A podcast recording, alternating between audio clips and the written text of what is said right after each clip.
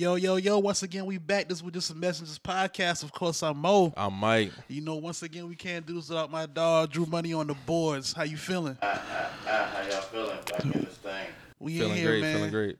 We're just some messages Mondays, man. We in here. Yes, sir. How was y'all week? To start that week off right, though. Yeah, man. How was y'all week? Week was good, bro. Week was real good. Can't complain, man. That's good. That's good, man. That's good, man. Hope y'all was nice and cool, drinking plenty of water, staying hydrated. You know, that heat index ain't no joke out here, man. Especially by the water. That's another thing, too. For sure. You closer to that water, man, that humidity kick up. Somebody told me they'd rather have that dry heat in, like, Vegas and Arizona versus here. Nah. I ain't never really felt that dry heat like that.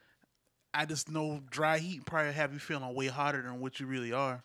I'm just going off of... You done experienced both?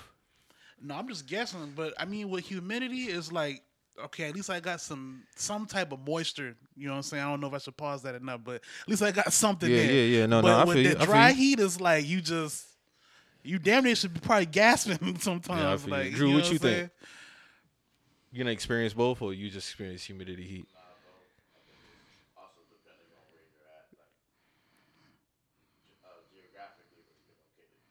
Oh, I feel. Where they say that shit in the valley in Cali, that shit gets serious, bro. Probably crazy. That shit gets serious, man. Yeah, but make sure y'all staying cool, man. Oh, on another episode of Repairman, right? So yesterday I'm chilling in my crib. And I'm watching movie shit like that. So I get up and go into the kitchen. I'm like, man, it feel kind of warm. Check the thermostat. That shit about 78. Don't have my shit on no 78 ever. I had my shit set to 73. So I'm like, oh, shit. Uh-oh. So I go outside, and you already know if your shit working if the AC unit is blowing hot air and shit. And the top, you feel some over the top. That shit. And you hear that little buzzer sound, like the compressor running. Mm-hmm. Didn't hear that. All I heard was a fan. I was like, this shit is cooked. So I called up one of my boys. Just to confirm, like, hey, like, if you don't hear that buzzing, like, running right, that mean that, like, the compressor not running right. He's like, yeah, you probably got to put a new capacitor on there, call somebody to put that shit on there. So I'm thinking to myself, I'm like, I ain't about to call nobody, spend no extra bread, bro. They taxing you. That's a weekend call. Hell yeah. That's a weekend call. You getting taxed. So then my other boy would say down the street from me, he actually had a backup one. And, like, all the houses in the neighborhood pretty much got the same unit. We all got the same shit. How my ass right on YouTube. Watching about a 15-minute video. When they got my tools, put that new one on there, we was good to go. Word. That shit saved me hella money, bro. I was like, bro, I'm not about to call no technician out here to do no shit for $400 when I could have just did that shit myself. $400 minimum probably. $400 minimum. That shit took me about 10 minutes. Word. Shit about 10 to 15 minutes. You just had to make sure, of course, all the circuit unit and shit was off. Mike finna build a house soon for all y'all TL warriors out there, man. Hey, man, listen, man. Y'all keep playing with us, man. We use our hands and our voices around here, man. Real shit, for nigga. Sure. Because I was not about to pay that bread, bro. I was not about to pay that money. You heard him. He ain't calling nobody. We doing it ourselves, man. Yeah, man. Ain't no triple A. Hop up on. And it wasn't enough for me to hop up on that tube real quick, man. Just get a quick rundown, man. Word. Because, you know, a lot of people probably get intimidated by shit like that. They don't want to fuck up nothing. But especially if we never did it before. Yeah. And then we talk about AC, too. Mm-hmm. So that's something you don't want to mess up. But, yeah. I mean, if you... But I already knew now. If that wasn't the problem, it was something else. It was out my hands. I wasn't going to touch it no more. But I said, if it ain't the capacitor, then I know it's something else. I got to call somebody. But put that shit back on. Flip the circuit breaker back on. And that shit started dropping temperature like within 45 minutes. Because, yeah, boy, to be in this heat with no AC, that's a logo, bro. I mean, that's crazy. Logo. But, yeah, man, that's that a pretty eventful Saturday, to say the least. Pretty eventful Saturday. But, nonetheless, I was glad I was able to get that shit done. So, that's the most as I could do now. I don't know all the complete ins and outs, but I know that much. So, yeah, because a lot of these shit, man, all it takes is a little a review video or some shit like that. Yeah, that's all it be. That's all it be, man. I even hear that some people, when the technician come out there, they show the people how to do the shit, so they ain't gotta waste no money again. That's good on their part. That's though. Good on their part. A lot of them wouldn't do no shit like that. They're not necessarily even obligated to do that. Nah, honestly. They not. That's fire. Hell yeah, bro. Hell yeah. So salute to y'all again. If y'all know somebody who ain't got no air out here, man, hey, man, assist them the best way you can. Grandparents, of course. I don't know what it is about the older people. They be in warm houses sometimes, man. I don't get that shit. My grandparents be on that warm house shit, but this summer they switched their tune. Hey, you wanna know what's so crazy though? So I got a homie who's staying in Phoenix, right?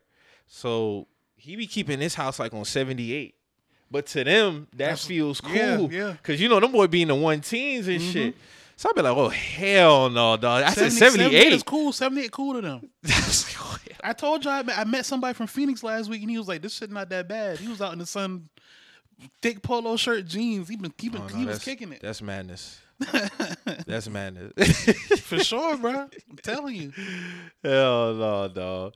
But yeah, he was telling me because you know most AC units only go like 25 degrees, 30 degrees below the temp outside, so. I guess that's why they gotta have a set like that, cause you damn in the one. If you in the 110s, yeah, I don't think you could put your AC on 72 or something like that. I think that should be overworking itself, but you got to think too. So even before yesterday, when I realized that I had been outside for something, getting the mail and then doing something outside, I walked back in the house. This is when it was still 78. It was cold, but after I'd been sitting in the house for a while, I'm like, bro, something don't feel right.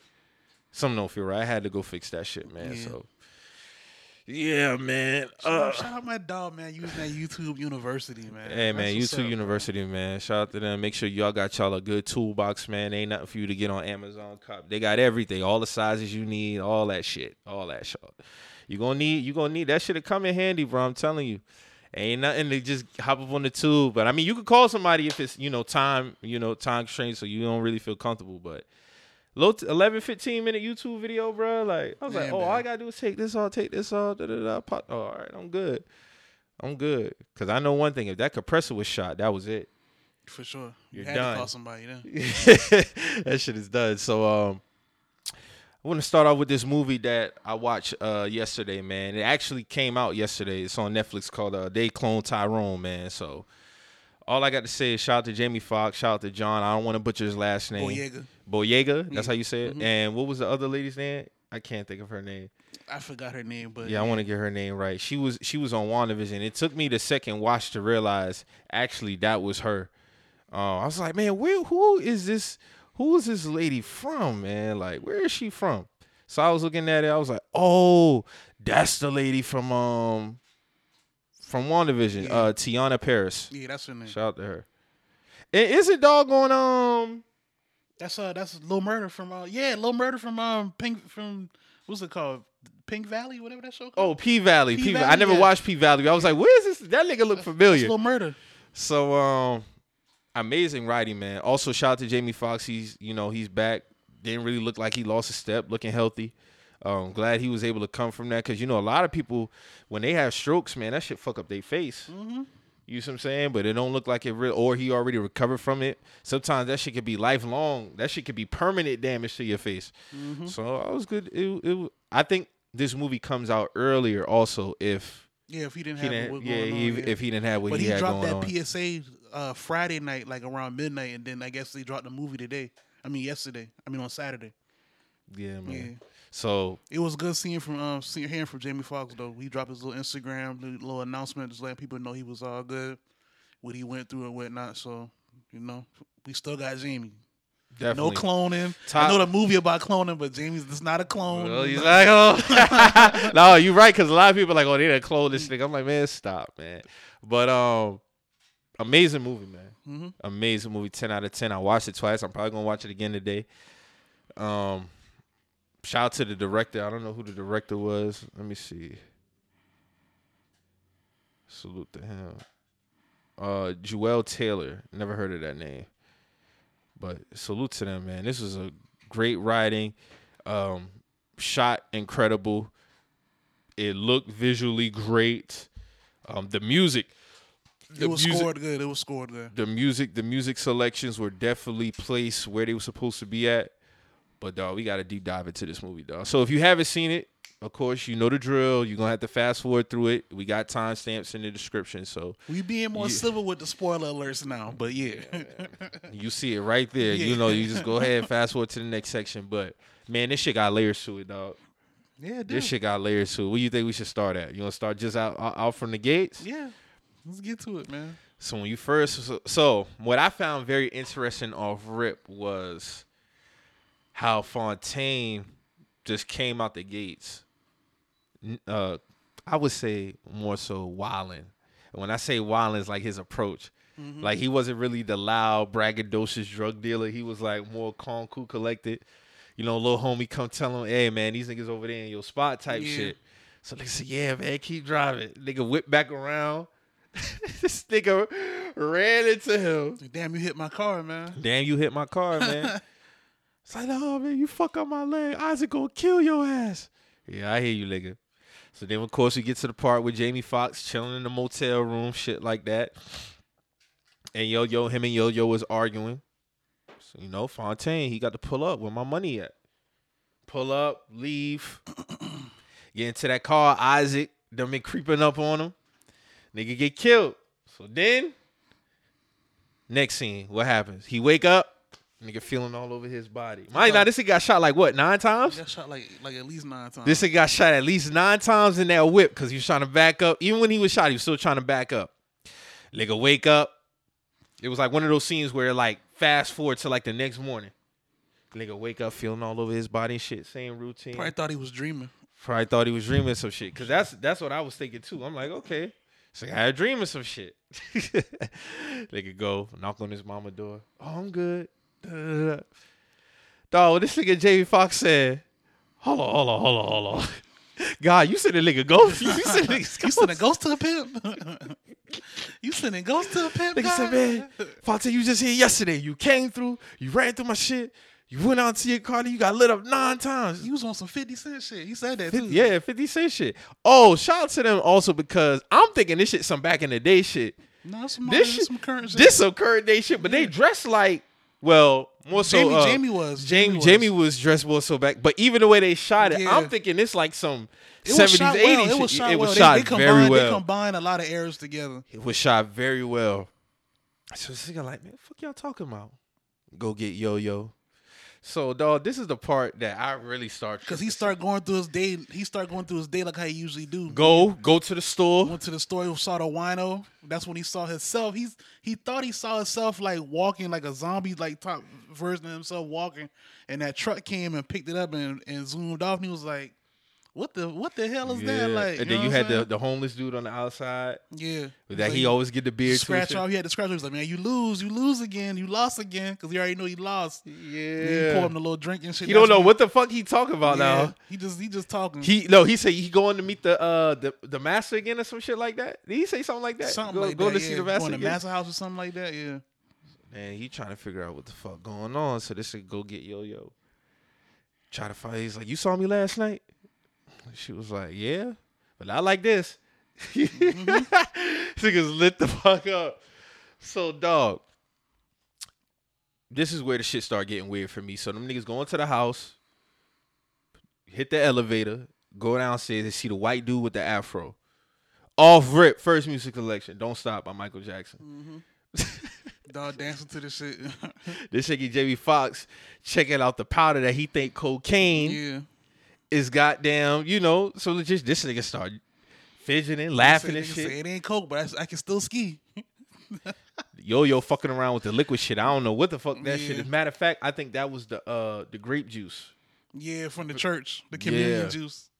So, dog, honestly, I think this shit overall, man, like just to keep on going, it's like when them niggas hit that lab and he pulled back that damn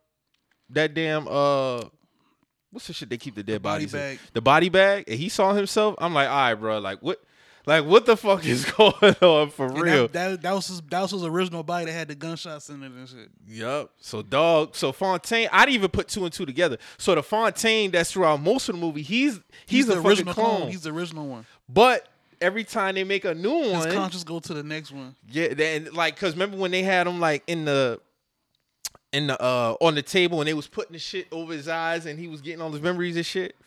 Man, I was looking like, bruh, this shit is some fucking trippy shit. And then they just keep going. Then come to find out the powders in the chicken. They put whatever they use in the grape juice. They put whatever they use. In the perm. In the hair perm. In the hair perm. That scene was crazy. Let's talk about that. Dog must have came from the barbershop. This nigga Isaac come from the barbershop. He's like, well, I'll be damned. I thought I had seen a ghost. He's like, nigga. All them have Barbie capes on. Yeah, because remember, Jamie said, bro, you supposed to be breathing through the tubes right now. He don't know what the fuck going on. Bro, this nigga Isaac in the goddamn salon. She's like, y'all got to take that shit outside. He said, hey, bitch, relax. I said we just talked. Because even Shorty in the chest, he was like, man, they, the state about to cut all our wages again or whatnot. Then that cream started hitting her ass. He was like, maybe I'm just tripping. She just accepted everything. Bro, I say, man, when they got to that church, that's when everything came. I was like, bro, this is some real experimenting on black people, cloning black people type. And shit. The DJ in the strip club when he was like, hey, play that one song. Mind you, all the people, I'm surprised they didn't have one at the church. Everybody who was like at something that owned was a white person with a fro. The chicken spot, white person with a fro. The club. White person with a fro. All right. Like, so it's like, bro, like, okay. Like, it's really like on some, not gentrification, but like basically like some mimicking type shit. But they own everything. We'll use the half-breed Negroes to kind of facilitate everything. Right. But they clearly white people now. So like even when it was in the chicken spot, they eating. The commercial in the beginning of the movie, when they showed the chicken spot, everybody dancing, getting down. Goddamn chicken, yeah. Yup. Jamie was like, bro, you don't notice, like... That nigga slid the fucking chicken off the goddamn table. He was like, bro, it's in the chicken. He said, when I was in there, I thought it was Coke, so I took some. I get to laugh and fidgeting. You drop the glass. I shoot the dude by accident, all type of shit. Then they sent Yo-Yo in the room with the managers. He could see all the cameras and shit. She see all the cameras, shit, all they studying. Like, they watching everything, behaviors, everything that they do. And it's like, bro, this shit is like... It's basically like how they do like with our black culture type shit. Even we really see it on the main scale of music, but they applying it to everything that we do, how we eat. They tied that chicken shit to that Popeye shit though. I saw they doing that because they had a long line. They had a long line. The chicken sandwich 2019.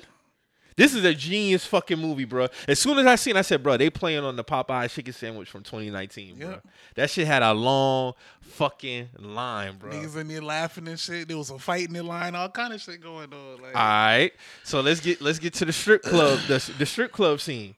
White DJ in the club. Now the music playing in on them too now. Yeah. It's like some hypnosis type shit. It almost got Jamie Foxx in there. They had to snatch him up out of there. Yeah, because I forget what the lyrics was. I was like, oh shit, this is crazy. Like, yeah, With the low vibrational beat. So they's like, I need everybody to do something for me right now. Them niggas get the running. I'm like, oh shit. Them gonna go outside. Hey nigga, we need this car. Everybody in the club like on some thriller shit. Some thriller type shit. They chasing they chasing Jamie. They chasing what was Jamie's name in the movie? Slick Pimp or something like that? Slim or something. Slim something like that. Slim, Yo-Yo, and Fontaine, they all in the car, they driving off, they getting chased. This nigga goddamn hit a damn nail or something, blew the fucking tire. Them niggas fighting to get in the car, then them boys just stop. You know what that shit had remind me of? You remember in the scene in The Mummy when them boys were running away from the mummy and all the people? Mm-hmm. And they been driving and they been crashing all to the people. Then them boys just stopped. Yeah. Then the mummy had walk up and he kill a dude right there. Mm-hmm. Same shit. So all them boys just all of a sudden just stopped. Them boys stopped. Then the white dude get out the car, pull up. Who else get out the car? A clone of fucking Fontaine, bro. Chester. Yup, Chester. This nigga, white dude get out there and them boys get to talking and shit. This nigga said, nah, plan B, motherfucker. They said, Olivia Black. This nigga Fontaine freeze up. He got him under control. No, bro, it was like plan A, I kill all three of y'all right now. He said, plan B, y'all just accept y'all roles and this shit and everything. Y'all just continue to do what y'all do good. You a pimp, you a drug dealer, and you a hoe. Then he's like, plan C, motherfucker. Nope, I got the keyword for you. Now you froze. This nigga froze. He controlled it, Fontaine. And he was about to kill Yo-Yo. He was like, we don't even need to clone you. You a hoe. You a dime a dozen. Like, or some shit like that. He was breaking down like all the layers of this shit. Like, that's shit crazy. Because remember the first thing he said when he got out of the car? He said a pimp, a drug dealer, and a hoe walking to a bar. Mm-hmm. And he literally was in a bar. Literally now. So then, after them boys have been on hypnosis and shit like that, he was like, all right, relax. Because he was like, if y'all don't do y'all part, this gonna be 3 Starbucks here in a week. We're going to gentrify this shit like immediately. He was like, we just running our experiments. Y'all just do what y'all got to do. Right. So then after that, this nigga Fontaine like, man, I give up, man. I ain't like, going on with that shit. Yeah. He accepted his role. He accepted his fucking role. But then guess what? Them niggas had a genius fucking plan. That was a genius plan, though. That was a genius fucking plan. Yo-Yo get snatched up and shit. Nigga was like, I've been pulling tricks my whole life. Dog, that shit caught me. I said, oh, shit. That was genius. That was fucking genius. Gosh, nigga met with Isaac. Isaac, the boys. Yo-Yo them played their part, too. Or yeah, Yo-Yo had on the... that was Didi. That was the other prostitute. The other prostitute, yeah. He's like... Because after they done found out, this nigga woke up in the goddamn... I'm like, what the fuck done happened? Them niggas went back. He was like, what you think about? He said, you ever played dead? Niggas better with eyes. They got shot in the shoulder. Went in there. And I'm like, bro, it's no fucking way, dog. No. The boy had to kidnap the new clone Fontaine, tie him up so he don't get involved in the shit. This shit was... This was an amazing fucking movie. It ended basically out on some... They exposed everything. Jamie came in there with the whole fucking city damn near. They infiltrated the shit, ended up killing them. Then the end scene. I said, Tyrone, that's you. Because when they started exposing it, remember they said, this probably not the only city that they doing in it. Mind you now, Glendale or something like that? Ohio. It was like it was a small town, so best believe they probably doing this shit Miami, LA, End of the scene. This nigga, Fontaine, a.k.a. Tyrone, he in L.A. They set in L.A. This nigga walking around. I'm going to turn on the news. Naked people just walking around, don't know what's going on. Then they zoom on his clone. He's like, Tyrone, that's you, isn't it? And then what they play, Erykah Badu. You better call Tyrone. Dog, I think this movie was just geniusly written and it spoke to a lot of shit. I think Fontaine we forgot the part when Fontaine killed the older version of himself in the lab. Yeah. He killed the older version. He was the reason why all this shit was going on. He was the reason why this nigga basically sold his soul out to the white people. Yeah, because he, after his brother died, he started trying to clone him to bring him back, and then he got involved with the government. And they basically started using this neighborhood as a big experiment. A big fucking experiment. And he cloned a younger version of himself to play a part in that shit, basically. Yup. And he told him, he said, bro, like, I only gave you certain amount of memories. You don't really know what happened to my brother. Yeah. You don't really know what the fuck happened to my brother. You already know it's no. Another scene that stood out, when he finally found out that his mom was just a speaker box. Mm-hmm. He's playing on his mental. Yeah, bruh just uploaded all her voices to the shit. Dog just uploaded all her voices to the shit. Every response, he had a response for. Yeah. She had a response for. That shit was crazy when he found out that Fontaine was the original clone, though. He couldn't use the keyword on him. He was like, damn, you're not the original clone. That's when he had Chester shoot him. Yeah. Facts. Dog, listen. I think Fontaine being cloned was just basically to keep the experiment going. Yeah. Notice how everybody else, like... And I think they controlled who got killed, really, to be honest. Because think, Slick never got killed. Yo-Yo never got killed. But they all had clones. So everybody had a role in, like, this time. I think it was more so like a timeline type shit. Because think... Because remember when they kidnapped the... After they devised the plan and Fontaine got shot to infiltrate the lab, they kept replaying his day. Replaying cutting the sandwich. Mom, I made some sandwiches. You want something to eat? Go get the scratch off. That's more so the way I took it. I took that more so like how you can just get caught in the rat race. Really, like just accepting shit for what it is just keep pushing forward and letting time pass you by. That's how I took that. And then even think about the hood. Mm-hmm. What are some of the 3 main pieces in the hood? A pimp, a hoe, and a drug dealer. So I'm thinking, mind you, his brother never was cloned. Why is that? His brother probably was going to be something great. Mm-hmm. Contrast to what the hood is. But he never got cloned. Yeah, the brother never was cloned. But Fontaine cloned. Slick. They ain't cloned the mom. They ain't cloned the mom either. If it was that deep, they would have cloned the mom too. I equate that to pumping drugs into the communities back in the day. We got to keep this shit flowing. We got to keep this shit flowing. Fontaine again, the drug dealer. Slick, the pimp. Yo-Yo, the prostitute. But they're not bringing back any people that would be contrary to that. You didn't have that in this movie. Yeah. You did not have that in this movie. Like, I think even the politician, they was like, man, get your fake Obama ass from around here. Yeah. Facts. They ran him up out of there. But they made sure every time Fontaine died, bring him back right in the same place. Right back in the same place. Running the same rat race. And it was like, damn. It's like, it's basically telling us like this shit is, like you said, a rat race. Continuously going. Yeah, it's poison at every corner. The stereotypes, the chicken, the perm, the grape juice inside the church, main components, how we talk to each other. But that plan that they devised was genius. Yeah, that shit was genius. Them niggas was practicing their lines and shit. LaCar, you know, the girls was acting like they was giving Fontaine and Isaac head or giving them a hand job and shit. Whole time they talking and shit because they got cameras all over the place watching them do their activities, studying them. They use their own shit against them, bro. This shit was written so genius. But the biggest thing that stood out to me in this movie was how Fontaine was always going to be back. Always is going to be back. Replaying this shit. A never-ending cycle. And I thought to myself, like, damn, like, in the real world, some of these communities have been the same thing since the 80s. I'm just talking about the conditioning. Nothing has changed. By design, bro. That it was a genius fucking movie, bro. Genius, bro. Because I'm thinking to myself, like, hold on now. Like, why they kidnap... Whole time this thing in the body bag about to infiltrate this shit. But the older version of Fontaine, he was the key to all of this shit. What does that speak to? Coon ass niggas. So it only take one, bro. That's all I'm saying. It only take one, bro.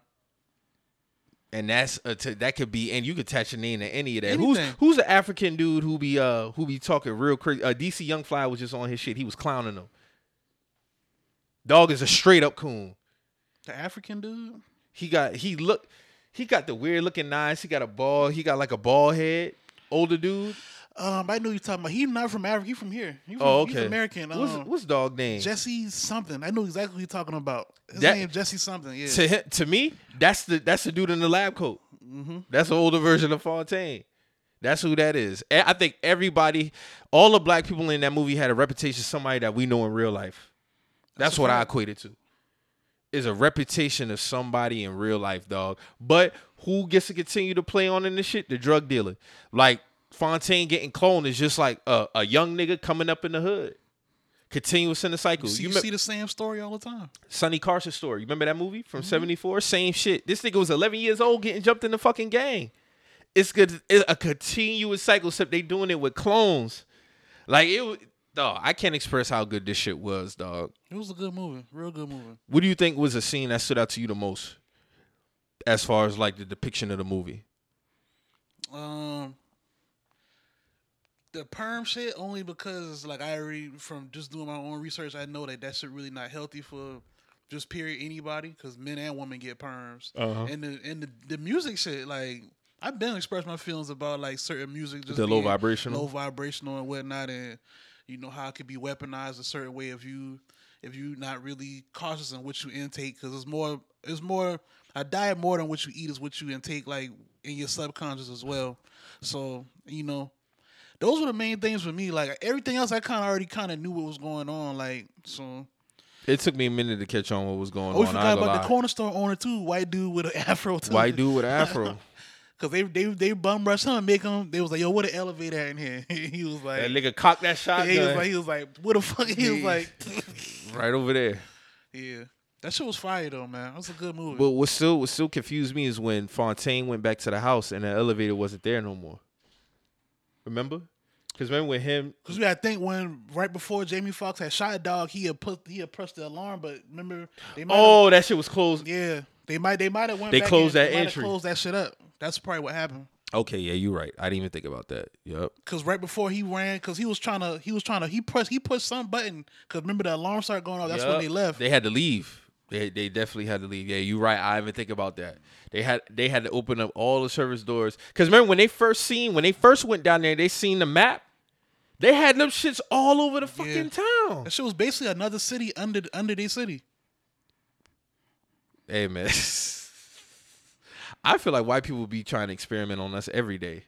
Just not to that degree. I'm just talking about just like studying our behaviors. I mean, we are the most studied group ever. Like, that's just what it is. Like, it's been that way. I mean, they've been trying to duplicate us for hundreds, thousands of years now.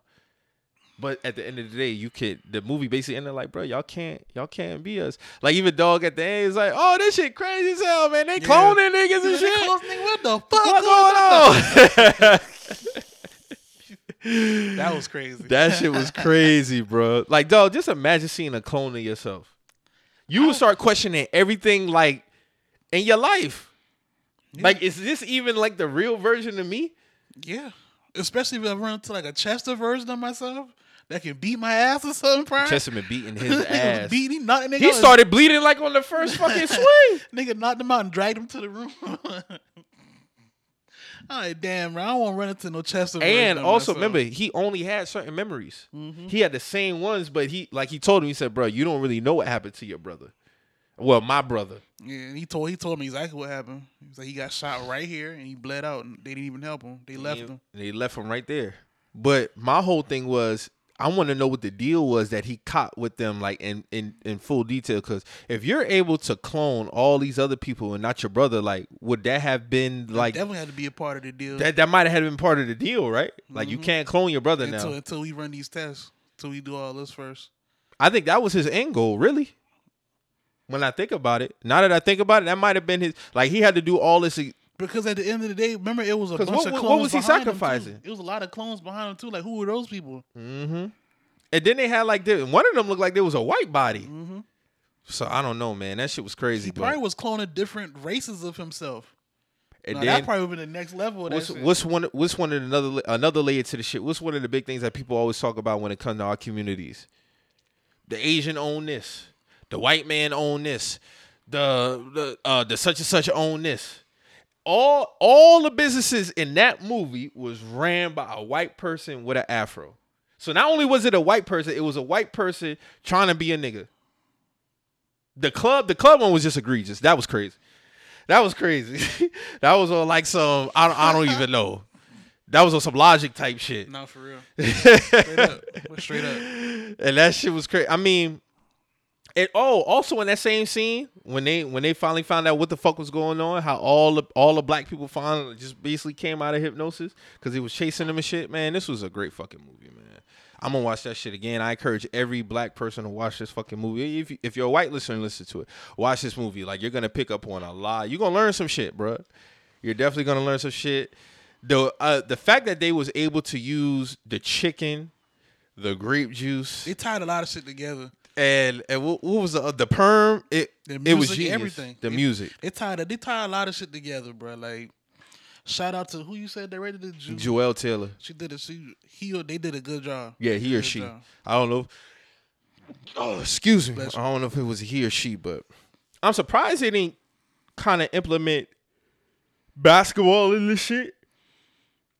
Just in terms of like just sports in general, yeah. A nigga making it out with the sports and shit, yeah, that too. That could have been a thing. That could have been a thing too.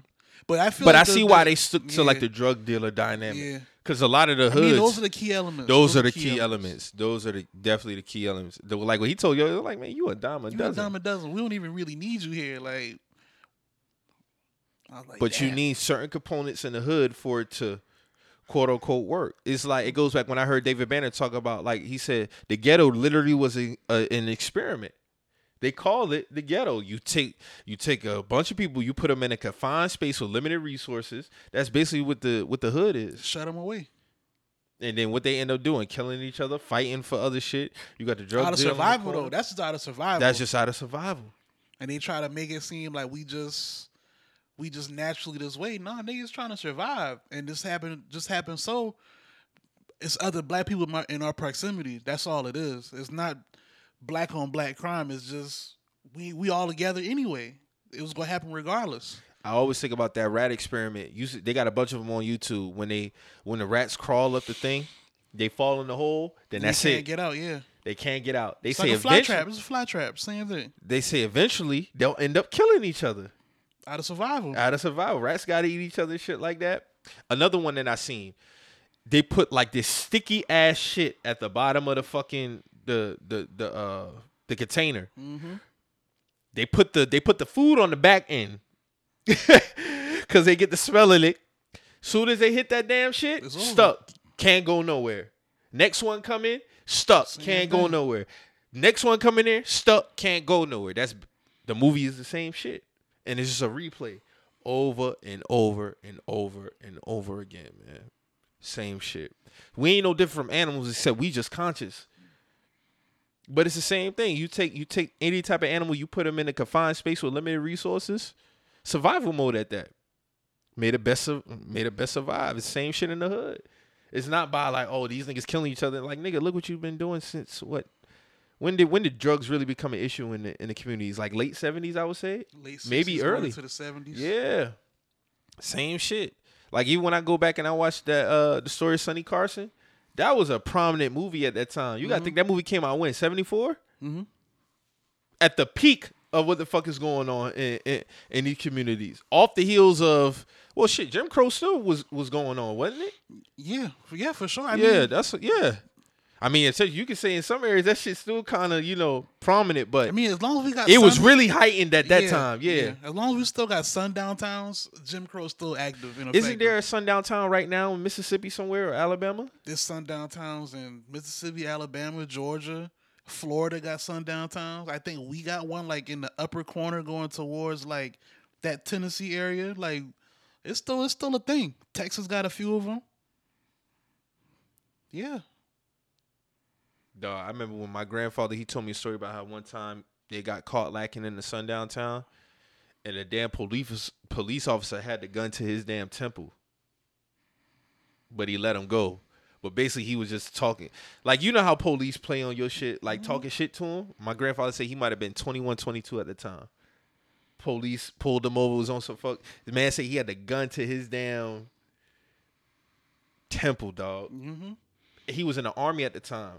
He said, bro, fuck. My grandfather was like, fuck this shit. I'm not about to be fighting for this country. Fighting for it so you come back and still got to deal with that. Nah. And just think about it, bro. Happy Veterans Day, though. Yeah, that's what they tell you. And I know I shit on this movie, but Dead Presidents had a strong message in that movie. Yeah. It had a strong message in that movie. Them dudes came back. They couldn't get shit. So what? Out of survival, the niggas had to go. They do what they had to do. They had to do what they had to do. But just, I always said, I'm like, damn, my grandfather probably wouldn't have been here, bro. I wouldn't be here. Yeah. You get what I'm saying? With that moment, he was able to walk away. But, man, it just, white people be on some evil shit, man. You'd be surprised, like, if you just start talking to a lot of the older people in your family because... This shit not too far removed, bro. Like, it's not. We're probably in the grand scheme. Me and you probably like a generation removed from this shit. Because if you skip your mom's generation, it's them. It's them. You know what I'm saying? So it's like if you just one generation. Just have conversations with people, like you'll see like a lot of this shit been going on way sooner than you thought, bro. Because like even think about it, like even in the 70s, slavery wasn't that far removed, bro. Yeah. I mean, yeah, it's 1865, but bro, essentially, man. I asked my grandfather, I said, when was the worst time for black people? He told me, he said the 50s for sure. He said mid 50s, late 50s was real. My grandfather was born 42, but he said the 50s was in his opinion, was way worse than the 60s. He said you had the civil rights movement on its rise in the early 60s, but he said the 50s? I think he said 60s, the racial, he said it was way worse than the 50s. I think if I had to take a guess, the 60s was quote unquote good because it started. The publications was a little better in spreading the message about stuff. Yeah. So you had civil rights movement able to be birthed and stuff like that. But I mean, I wouldn't disagree with him if he said the '50s because there literally was no way to get the message out. You know what I'm saying? Like no word was getting put out like that. At least on a fair scale. Like you know what I'm saying? So, hey man, you'll be surprised like if you just talk to people like your great grandparents, your grandparents. A lot of shit has still been going on, bro. So I gotta think. So our grandparents would be what? a generation removed. Yeah, from slavery. My grandparents 70 and 71 respectively. They definitely would know some shit. So yeah, slavery. They say slavery ended 1865, but you know, to me, we didn't have. We were still slaves because we couldn't get no land. We ain't had no money. We couldn't get no jobs. So we was just out here roaming. And if we was out here roaming, we was either getting killed or we was going to jail. Either way, we was cooked because we didn't have nowhere to go. We wasn't given no land to cultivate on, grow shit on, none of that. So my grandfather born 42. My great-grandmother was born 1912.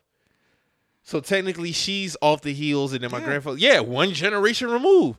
So essentially, bro, like I couldn't just even imagine the 40s, 50s as a black person, bro. Shit had to be nuts, bro. Straight up. Then on top of that, just the resources is different. Resources are way different now, even in the terms of living.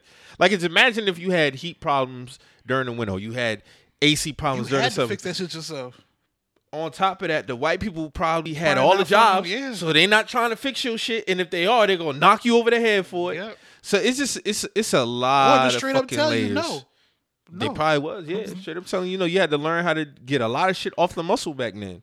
You had to get a lot of shit off the muscle, so... Like I said, man, I encourage everybody to watch this movie. Just get in tune with it. Drew, I think you would really enjoy this shit, bro. I know we kind of maybe spoiled it for you a little bit, but I think you would find it very, very, very interesting, dog. I know it's rated R, but I feel like this is a movie that kids can even watch. But, you know, it's too much cursing and shit and all. But I think this can... It's one of those type of movies. I liked it. I liked it a lot. I got immediately. I think it's more. It drew me in immediately. It was painted perfectly, but it's very informative, man. It's very, very informative, dog. I just like the way they shot certain scenes, the way they just the whole shit was put together perfectly, man. And I tell you this, I think we'll see kind of more movies like this. Cause I mean, we need that, man. We definitely do. Like, I'm not against it. Yeah, the messages overall in terms of like black people and what we go through. I'm never against a film like that. You see what I'm saying? We done had some over the last couple of years that a lot of people really wasn't feeling. Some was. I think between this one and like Get Out, those are the ones as far as messages that stand out to me. Cause Get Out. When you think about it, Get Out was basically off the. That was a play on the Jesse Owens shit. Yep. The white man kept losing to the black man. How can we even the score? How can we even the score? Then when you say they clone, it's damn near the same movie. Damn near the same shit. They just presented differently. Yeah, man. So salute to They Cloned Tyrone, man. That was another great movie. You seen anything else this week or going to see anything? Barbie was a big thing for the ladies this weekend. Yeah. Barbie definitely hit the streets hard. Shout out to everybody who took. Shout out to Briggs, man. He went out there with his daughters, man. You know, drip down. Took their daughters out to see it. Everybody who just went to go see it. Period. Like everybody was doing their thing. I was talking to somebody yesterday, and I was like, bro, like, cause somebody was in the club, and they was even dressed like Barbie in the club, and I was like, daddy, they got the fits going now. They bringing 0809 vibes back. Yeah. They bringing the Nicki Minaj era back. Yeah. I done seen a couple girls. They got the Barbie Crocs. I done seen some fits. Do y'all think, man? Oppenheimer is another big movie that a lot of people are going to see. Mm-hmm. Dr. Umar ain't really feeling that shit, though. I can see why. But I heard it's a great movie, though. It's basically centered around the atomic bomb they built, right? Mm-hmm. I never really... I still got to go see the new Mission Impossible. That's what I need to go see. Oh, okay. But as far as the atomic bomb, I don't know too much about it except what I learned in school, but... All them areas is still affected by that shit till this day, bro. Yeah. Like, you can't grow nothing over there. They don't want you even in them areas because they don't know, like, if it's any still leftover contamination, like, in the air and shit like that. That's why that Chernobyl area, like, they try to keep people from going there, but people still go there and shoot YouTube videos of them walking around and shit. Like, I wonder if you could still have some radiation effects. That's what I'm saying. Mind you, this is what 41? Yeah, this is 41. They don't want nobody in them areas. People still go there, though. That's the thing. I don't know. I don't play around with shit. You know how bad a bomb got to be for the soil to be permanently contaminated, bro? Yeah. It's horrible. Like, that's fucking insane. But these are considered weapons, though.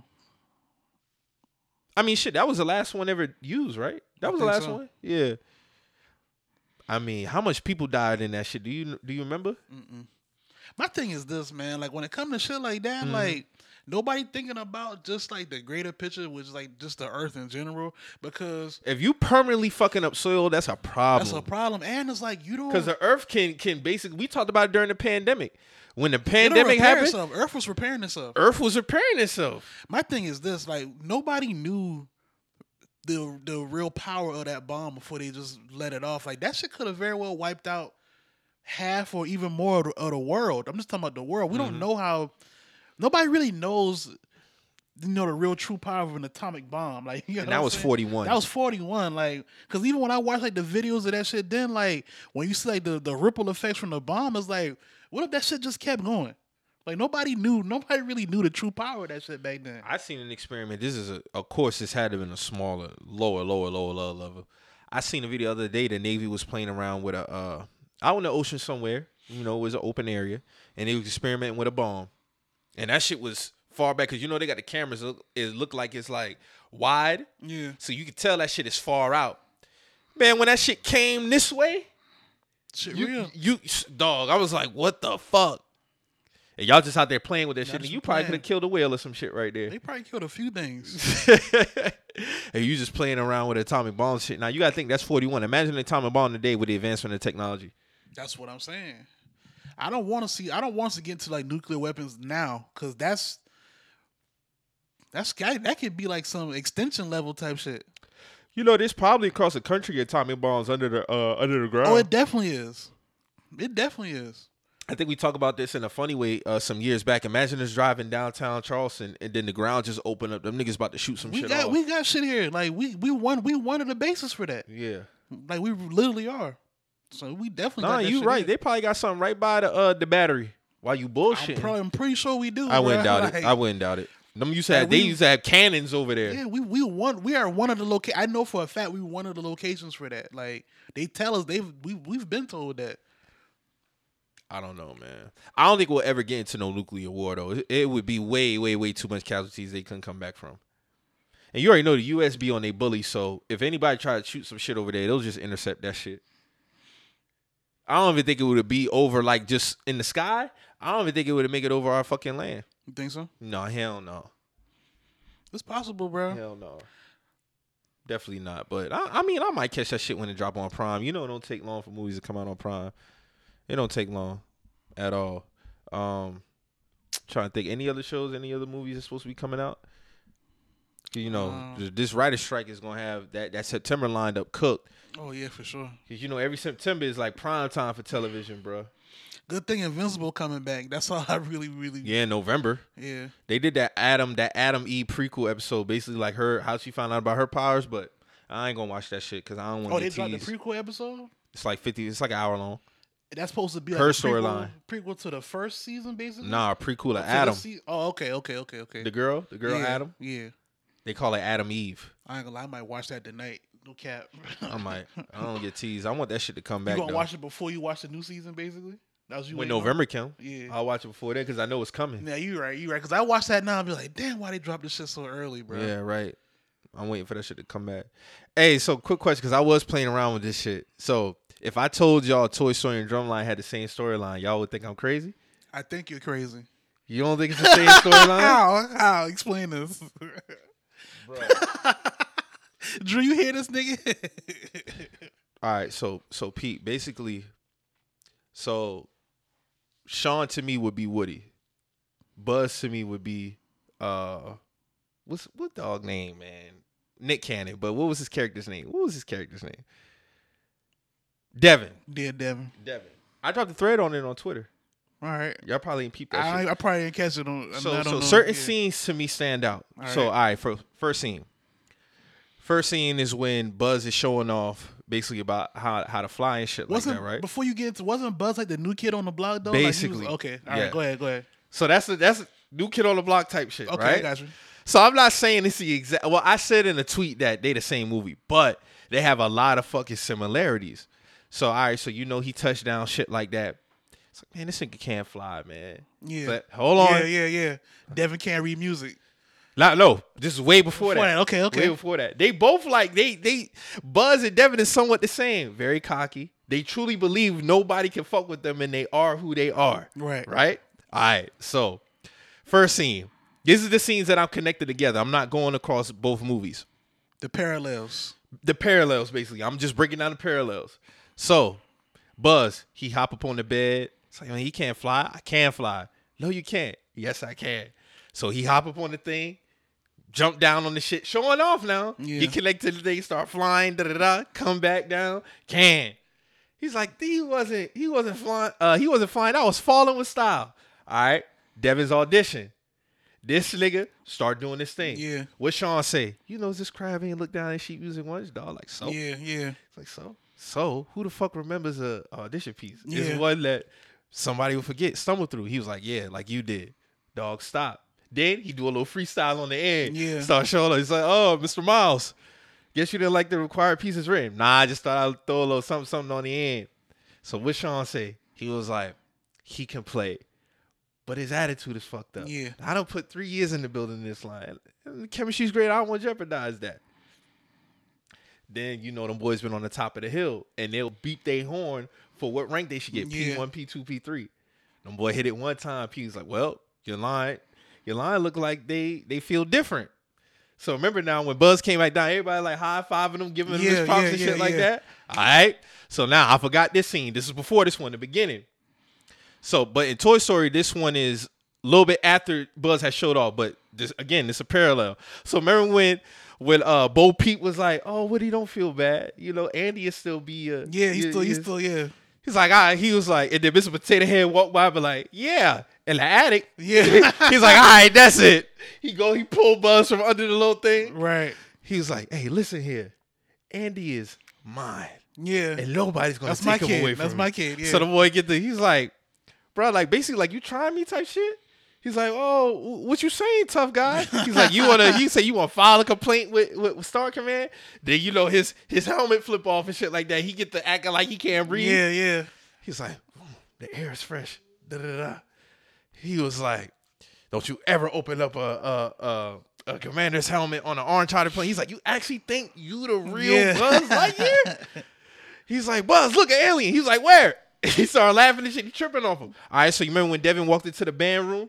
And he started looking around. He went to the wrong side and picked out a drum. He said, what the hell you doing? He said, I'm getting my drum. He said, no, these are for A&T drummers. You are not an A&T drummer. You are crap. Now take it off. He said, I take it off when you calm down. And everybody was looking like, ooh. He said, everybody clear out of here. Now, dog walk up on him. He said, bro, don't you ever disrespect me.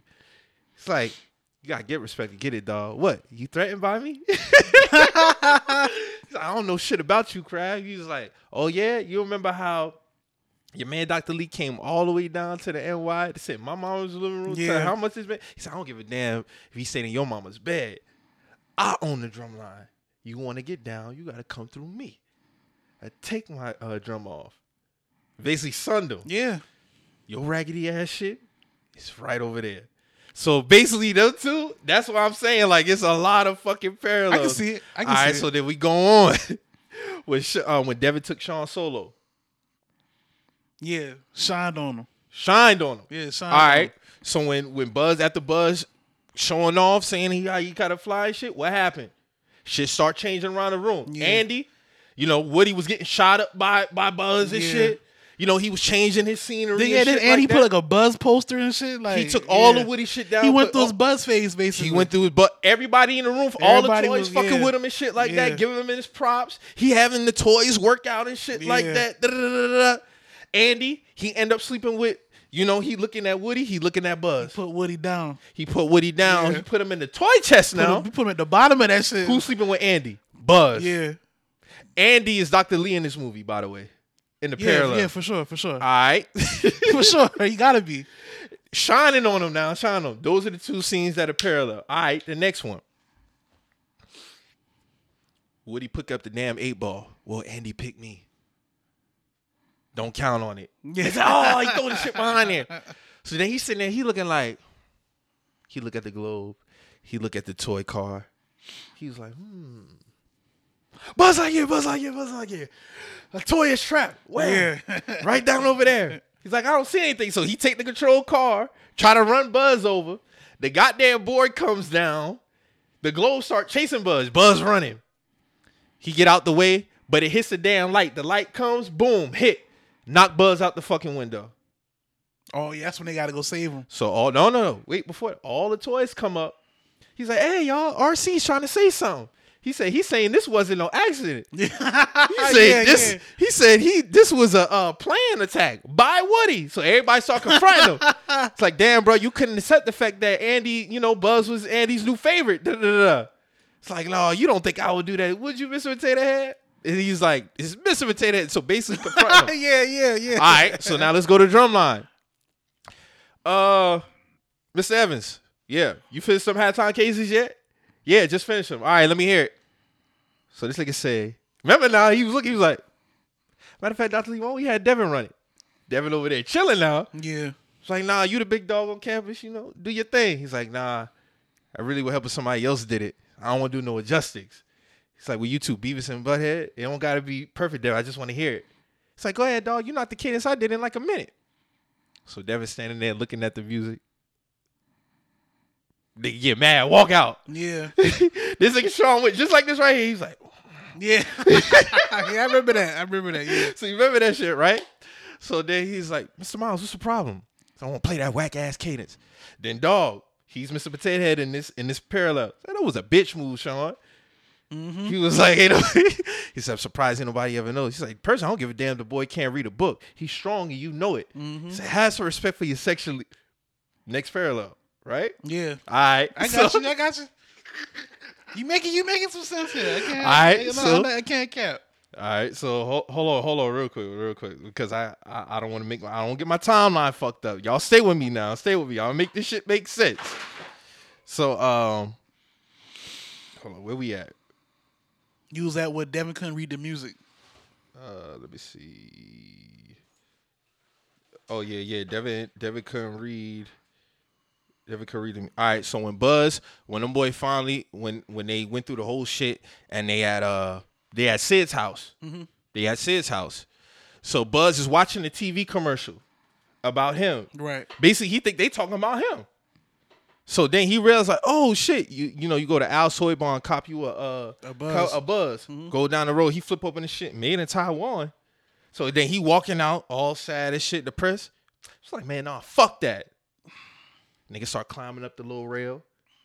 The window is open. And, you know, they got the music playing in the background. He's like, I can fly if I wanted to. To infinity. Yeah, and beyond. Try to fly out there. What happened? Yeah. He fall, crack his shit. He comes to realize, oh, shit, arm pop out the socket. Yeah. Oh, shit, like, I can't fucking fly. Parallel to Drumline. Dr. Lee, he led Devin back on the line. The boy at homecoming. The boy start playing. The boy got the drumline battle.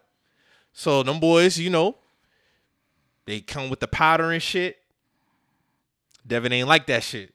So them boys start playing their cadence. He letting his feelings get the best of him. Mind you, like, you just got back on the fucking line. Yeah, you just get back on the fucking line. What he do? He go off script. He start walking up towards dog drum. Everybody like, what the fuck going on? That's when the fight happened. Get punched in his shit. It's like, yeah, thank you, Big Rob, for holding me down. It's like, man, ain't nobody holding your dumb ass. I was throwing for A&T. For the team. Then this girl was standing next to her parents. Remember, he was supposed to meet her parents. She switched on him, too. Walk off and shit. He ain't Superman. Now you see where I'm going with this shit, right? I got all right, so then he walk into the band room. Damn, why ain't nobody telling me we had a meeting? We ain't got to tell you anything. All right? That's how you're going to be. Dr. Lee, you got to talk to the lineman. They tripping.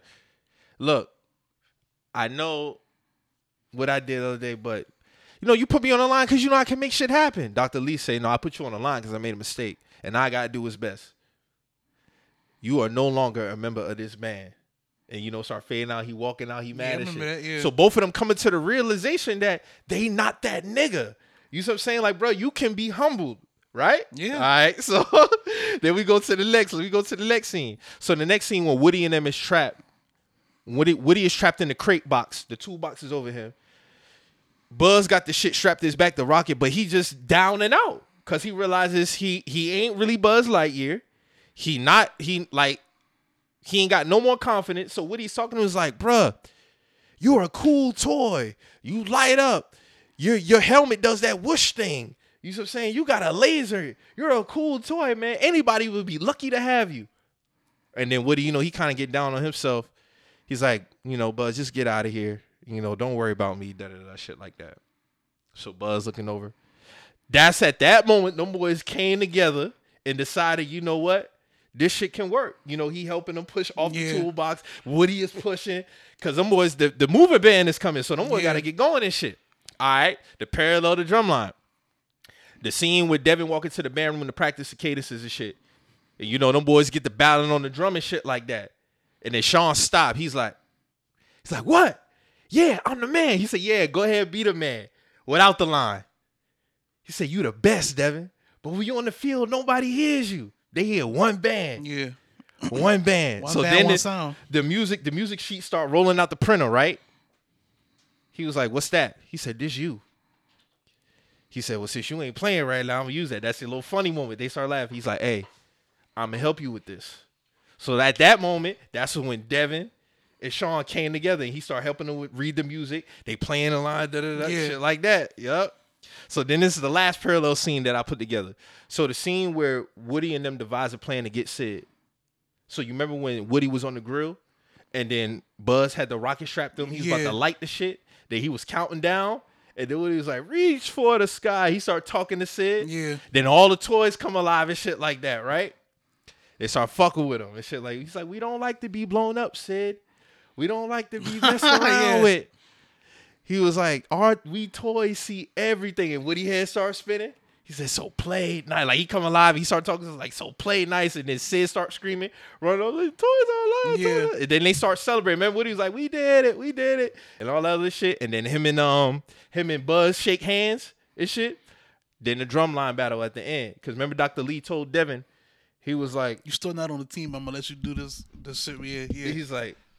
He's like, yeah, you got to earn your way back on the team, basically. Yeah. So Sean was like, he's like, be up to your section leader. And then he looking at him all happy. He's like, bro, mini me, I know you couldn't stay away. So them boy start battling Morris Brown. Devin keeps his cool and shit like that. And them boy end up winning. Them boy defeat Morris Brown. Them boy dap it up and shit like that. And then that's when they go into the end credits. I see it. I'm looking more so to the teamwork type thing, the lesson. Like, no, for I see you. Because Buzz and Devin both had this mental about themselves, like, bro, ain't nobody can fuck with me. Yeah. Like, I'm the shit. Like, I'm really Buzz Lightyear. I'm really the best drummer ever. But you had a flaw. You couldn't read music. Yeah. Buzz flaw, bro. You're not really a superhero. You're not really a superhero, bro. You're a toy. Yeah. Now, granted, in the grand scheme, yes. Is Buzz Lightyear a better toy than Woody? Yes. Yeah. Is Devin a better drummer than Sean? Without a fucking doubt. Buzz had more bells and whistles. Devin had more bells and whistles. They like technical aspect. Now, what was Woody's flaw? Woody was hating on Buzz. And what was Sean doing? Sean was hating. Same shit. That's all I'm saying. I mean, a lot of people will look at that shit and think I was like, bro, I was looking at this shit like, bro, that shit is damn near the same fucking movie, same bro. Shit. It's the same. I get what you was going with. I wanted to hear it. And I was like, wait, what? Well, you did it. That was good. Yeah, bro. So I was just like, if y'all ever watch Toy Story and watch Drumline, it's damn near the same fucking shit. Movie, bro. Definitely. So that was some shit I was just thinking about. What was that, Wednesday? I was like, bro. And trust me, when I told other people, it's like, bro, what you drinking on? What you smoking on, bro? Like, that shit don't. Honestly, bro, I feel like you probably was off a gummy or something, bro. Wasn't, bro. Drew, that song, some gummy shit, right? he was on a pre-roll or two, bro. Might be smoking and not saying nothing to nobody, bro. Nah, man, I don't. All right. Because when I, you know, Scotty, funny as hell. When I first told, I said, Scotty, what if I told you Toy Story and Drumline the same movie? He said, bro, you gonna have to break that down for me because I don't know what the fuck you talking about. So then when I sent him the thread that I did, he was like, bruh, nah, this shit make fucking sense. It makes sense. That shit makes sense. So. If y'all follow me on Twitter, man, I do got that shit on my Twitter. You can follow the thread. Matter of fact, I'll shoot that shit to y'all so y'all can just look at the scenes in itself. Because y'all might start laughing when you actually watch the scenes. Like, hold on now. This shit really... It makes sense. This shit makes sense. So, but yeah, man, that was my little thick piece I had this week, you know, in terms of that. So...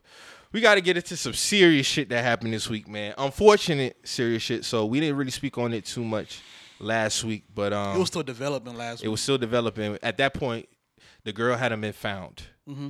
So Carly, man. I don't know her last name, so I'm gonna call her Carly Smollett. It came about that this shorty basically made up a story about her being abducted. Her and a toddler now being abducted. It was all made up. They still never really. Well, they haven't even came out. She hasn't said anything. The family hasn't said anything. Nothing. But it is to believe that she made this up because to get back at her boyfriend. Now her boyfriend done got at least like 20,000-30,000 more followers since all this shit done happened. You know, he done became a spotlight on this shit now. But basically all this shit is to get back at him. It was a hoax. It was made up. You know, police officers spend hundreds of hours of time to try to find this woman. You know, we know this is a serious thing when it comes with black women being kidnapped, being abducted. This is not something that we play around with. All for this woman to make this shit up. Where you want to start at? I'm going to just start with the last thing you said, man. Like, we got to do better, man. Like, playing around situations like this that actually have affected real people, man. Like, we just got to do better with that type of stuff, man, because, you know, I forgot this woman's name, but when she heard about the story, she went down with the family to help them because her daughter was actually abducted the same way. Her daughter pulled over. She thought she saw like a baby stroller or something like that, which is actually a human trafficking tactic. Like they do shit like that and they'll come snatch you up. Her daughter was actually abducted like that, and they found her dead. So, her daughter? No, this is another woman. Like she went and helped Carly's family because that situation was similar to her situation. Oh, so she felt she felt obligated to help them, and you know, come to find out this was all fake. Oh, that gotta feel terrible. For that gotta her. Feel terrible. That rehashes a lot of shit for her. So it's like, you know, we just gotta. She's gonna revisiting traumas.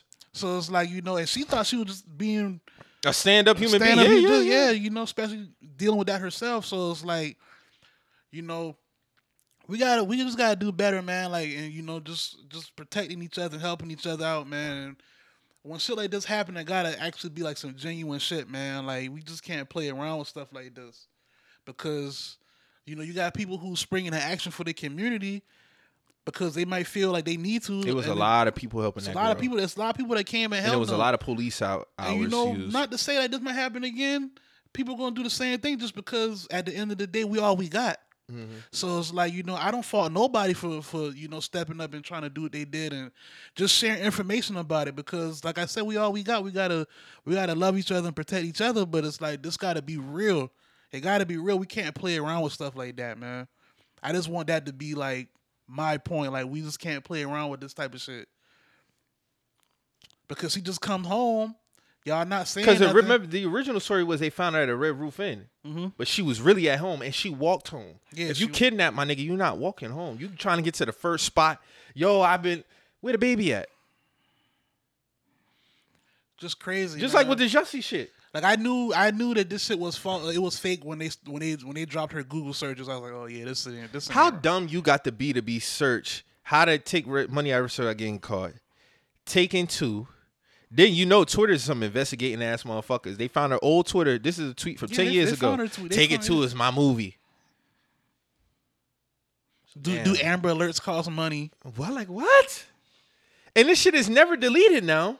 It don't matter if you delete a thread out your phone. You can delete your search history. It's still there. Internet is forever. The internet is fucking forever. I was talking to my uncle. They say even on your Instagram, he said all that shit that you think you deleted from 2012 is still in their database. They could pull up every single post you ever made. Every story you ever did. All that shit. Do you think she should do jail time? This is my thing with that. Because it's like, to me, it's a clear mental issue. I don't think jail fixes that. She needs help. Like that's like some other shit. Now, slippery slope with that one. It's a slippery slope. Because I think she knows what she was doing based off her search history. Exactly. So it's like it's some accountability that needs to be. She needs some accountability like for that. This is just an episode of people crashing out over a significant other. Do you? That's why I feel like I know she was doing. Like, yeah, they say love make you do crazy things. But I don't think that's a mental health issue. Now, people would technically say that might be a mental health issue, but I feel like this is premeditated. This is not no crime of passion type shit. She playing this all to get back. Yeah. Now, was it worth it? Fuck no. No, hell no. Hell no. She probably still not getting that nigga back. Yeah, like you know what I'm saying? Anything, he popping now. Mm-hmm. Cause I saw the other tweets. Oh, like, girl, I get it. Look at him. Like, you know what I'm saying? I saw them type of tweets. Did you see the other tweets? That's crazy to me. Like, but did you see? I think that shit was 50-50 because the other girls was not packing dog up, but they was like, bro, you can find 20 of these niggas at a DC brunch. What we do? That's what they doing too, bro. Listen, hey, I ain't gonna hold you. No, like this ain't. I'm just being real. I know about 5 niggas that look like him. Yeah, Mari's one of them. Shout out my nigga. You remember the one picture I showed? I showed him. You remember the one picture I showed you that he looked like dog, but he was real. Like he was like a bodybuilder. Mm-hmm. I said, my nigga, that's you. That's like legit you. He couldn't even fight it because all he could do was laugh. But like my nigga, that I said, like, log, listen, I know about 3 niggas that look like him. We say it all the time. We know a nigga that look like about 20 of them niggas. Yeah, yeah. It's like, dog is like a carbon copy. You see what I'm saying? So I saw those tweets as well. I just want to see. That was funny. I mean, it can go both ways. He don't look like Mari, be real. Kind of, yeah. They could be cousins for sure. They could be cousins. Now, as you put it like that, but it's like... Like you say, he done gained like 20,000-30,000 followers. 20,000-30,000 followers. He popping now. He popping. Yeah. So it's like, you know, she lost a lot. So I don't know, man. Like he tagged him out. He gonna try to tag about. Oh, the rest of the year is booked. The rest of the year booked, nigga. Like what are you talking about, nigga? The rest of the year booked. Book it up. Shit might be 2024 too. Shit might be up. Going into the New Year strong, huh? Crazy, going super crazy. Man's probably gonna have a roster in different cities. Man's probably got rosters in different. First off, his city is a wrap. That's a wrap. It's solidified. So them girls trying to figure out what make you do her. Like you know what you trying to see. But you know. Those are the tweets I was seeing. Yeah. No, I feel those are the tweets I was seeing. I was like, oh, okay, this is what it is. Okay, mm-hmm. But you know, I don't know, man. She do need to, you know, see some accountability for this. They in the South, so I wouldn't play around like you know, just saying she need to go to jail because we don't know how the judge might try to do her. But it's like you know, she do got to stand on some accountability because that was ridiculous. That's ridiculous, man. That's really all I can say. Like I don't. What do you feel like? I think both. What do you think is her difference between her and Jussie? Because we felt like Jussie should have had jail time behind that. Do you think it's something like playing on? Like, you think it's different because it was a hate crime that he did, and hers was faking a kidnapping? Man, they kind of. I mean, with that hate crime shit is sensitive because we black. That kidnapping shit is sensitive to a lot of other women that actually went through that. And especially kids, a black woman. And yeah, black kids, black women. I mean, I think they in the same cat. I think they in the same class. We being consistent, it gotta be the same. Because I personally do feel like she should do some time behind that. So what's the if you was just a judge, like what would you say though? Like it's tough, man. Because what was Jussie looking at? I can't even remember. Like 2 years, 3 years, something like that. Yeah, we felt like he should have did time, but we didn't feel like the nigga had to go to jail for like 20 years or nothing like that. Yeah. But he had to learn his fucking lesson. Like, bro, this is not ridiculous. Nothing. That was ridiculous. He didn't even end up doing no jail time. Nah, he got probation. He went to jail and they got him out of jail like a week later. Oh yeah. He only did a week. He only did like a week in jail. Yeah. So what was his sentence then? He got sentenced. It was months. It was only some months at that. It was like 8 months, 8 or 9 months or some shit. And he only did a week. And they got him out of there. I wouldn't be against her getting some months. It don't gotta be nothing crazy. Sit her down for the rest of the year? Yeah. Or more. 6 to 8. Come back home in February? You gotta learn your lesson, bro. Like that shit is not nothing to play with. Come back home in February? Something like that, yeah. I mean, just be real. I'm not trying to say the girl gotta go through no traumatic shit because we all know how their jails and prison systems are. Yeah, that's what I'm saying. Like jail don't rehab nobody. So that's what I'm saying. Like that's what Anne's seeing. But does she deserve a slap on the wrist for this shit too? Like, come on, bro. Like, My thing is this: she was getting her nursing degree and shit like that. Like, I'm not trying to derail her whole life. You know? No. Be clear. I'm not saying the girl got to do years upon years. That's what I'm. That's how I'm looking at it. Like, she still deserved to, you know, try to have some type of normalcy after this. Yeah, definitely. So, but she got to get disciplined, man. Yeah, I'm going to stand firm on that. She got to get disciplined. I don't think her feeling sorry for herself, because I know she feels sorry for herself, I don't think that's enough. That's what I'm saying. We don't even know how she's feeling in the house right now. We don't. They haven't said anything. Then even when I look at the parents' interview, I go back. Again, going back and looking at shit, the dad didn't look comfortable at all. The dad looked like he was playing along with some shit. Shaking his head a certain type of way. I don't know. At the end of the day, he got We don't know, because the family hasn't said nothing, Mo. That's all I'm saying. I mean, in a way, that's a blessing, too. What if the parents are like, you know... They got to hold their kid down regardless, bro. I'm not... If the parents played in on this shit, that's nasty. Because I don't know no parents who would play along with no shit like that. Oh, you talking about as far as her devising the plan? Yeah. Oh, yeah, that's super nasty. But I don't think the parents would. I don't think they did that. Shit, they look more out of the loop than anybody. I don't think they had a hand in it. Usually when plans go down like that, it's involving the boy, they talking them off a ledge. So, yeah, they probably didn't know. Mm-hmm. Drew, what you think about this whole situation? I don't know, bro. Like, it's... Jail time is... All right, it's a lot to really play a part of. Like, if you think, all right, this is the second situation, but you got a mass... You know, like it's a ripple effect. You got this young lady who lost somebody in a similar way. Who's helping the family. Yeah. You got bunch of police. You see what I'm saying? The time, the effort, hours. And all that shit. Helicopters, the gas. It's a lot of manpower went into this. Yeah, shit. You see what I'm saying? Like, it's niggas riding up and down the highway. That's just average fucking Joes who probably. You gotta think it's millions, thousands of people on Twitter just trying to spread information and all kind of shit, bro. So it's really tough to really call it, like. What the fuck? But it has to stop. Like somebody has to be the example of. You can't play around with you call shit, what man. Cry wolf, essentially. Like you're crying wolf. That's what it is. Yeah, and then you use the baby as. It's nasty. It's nasty. So you know what really comes of it is I want to. I mean. I seen people talking like, yeah, have y'all ever been through nursing program? And no, I haven't. But I know batshit crazy when I see it.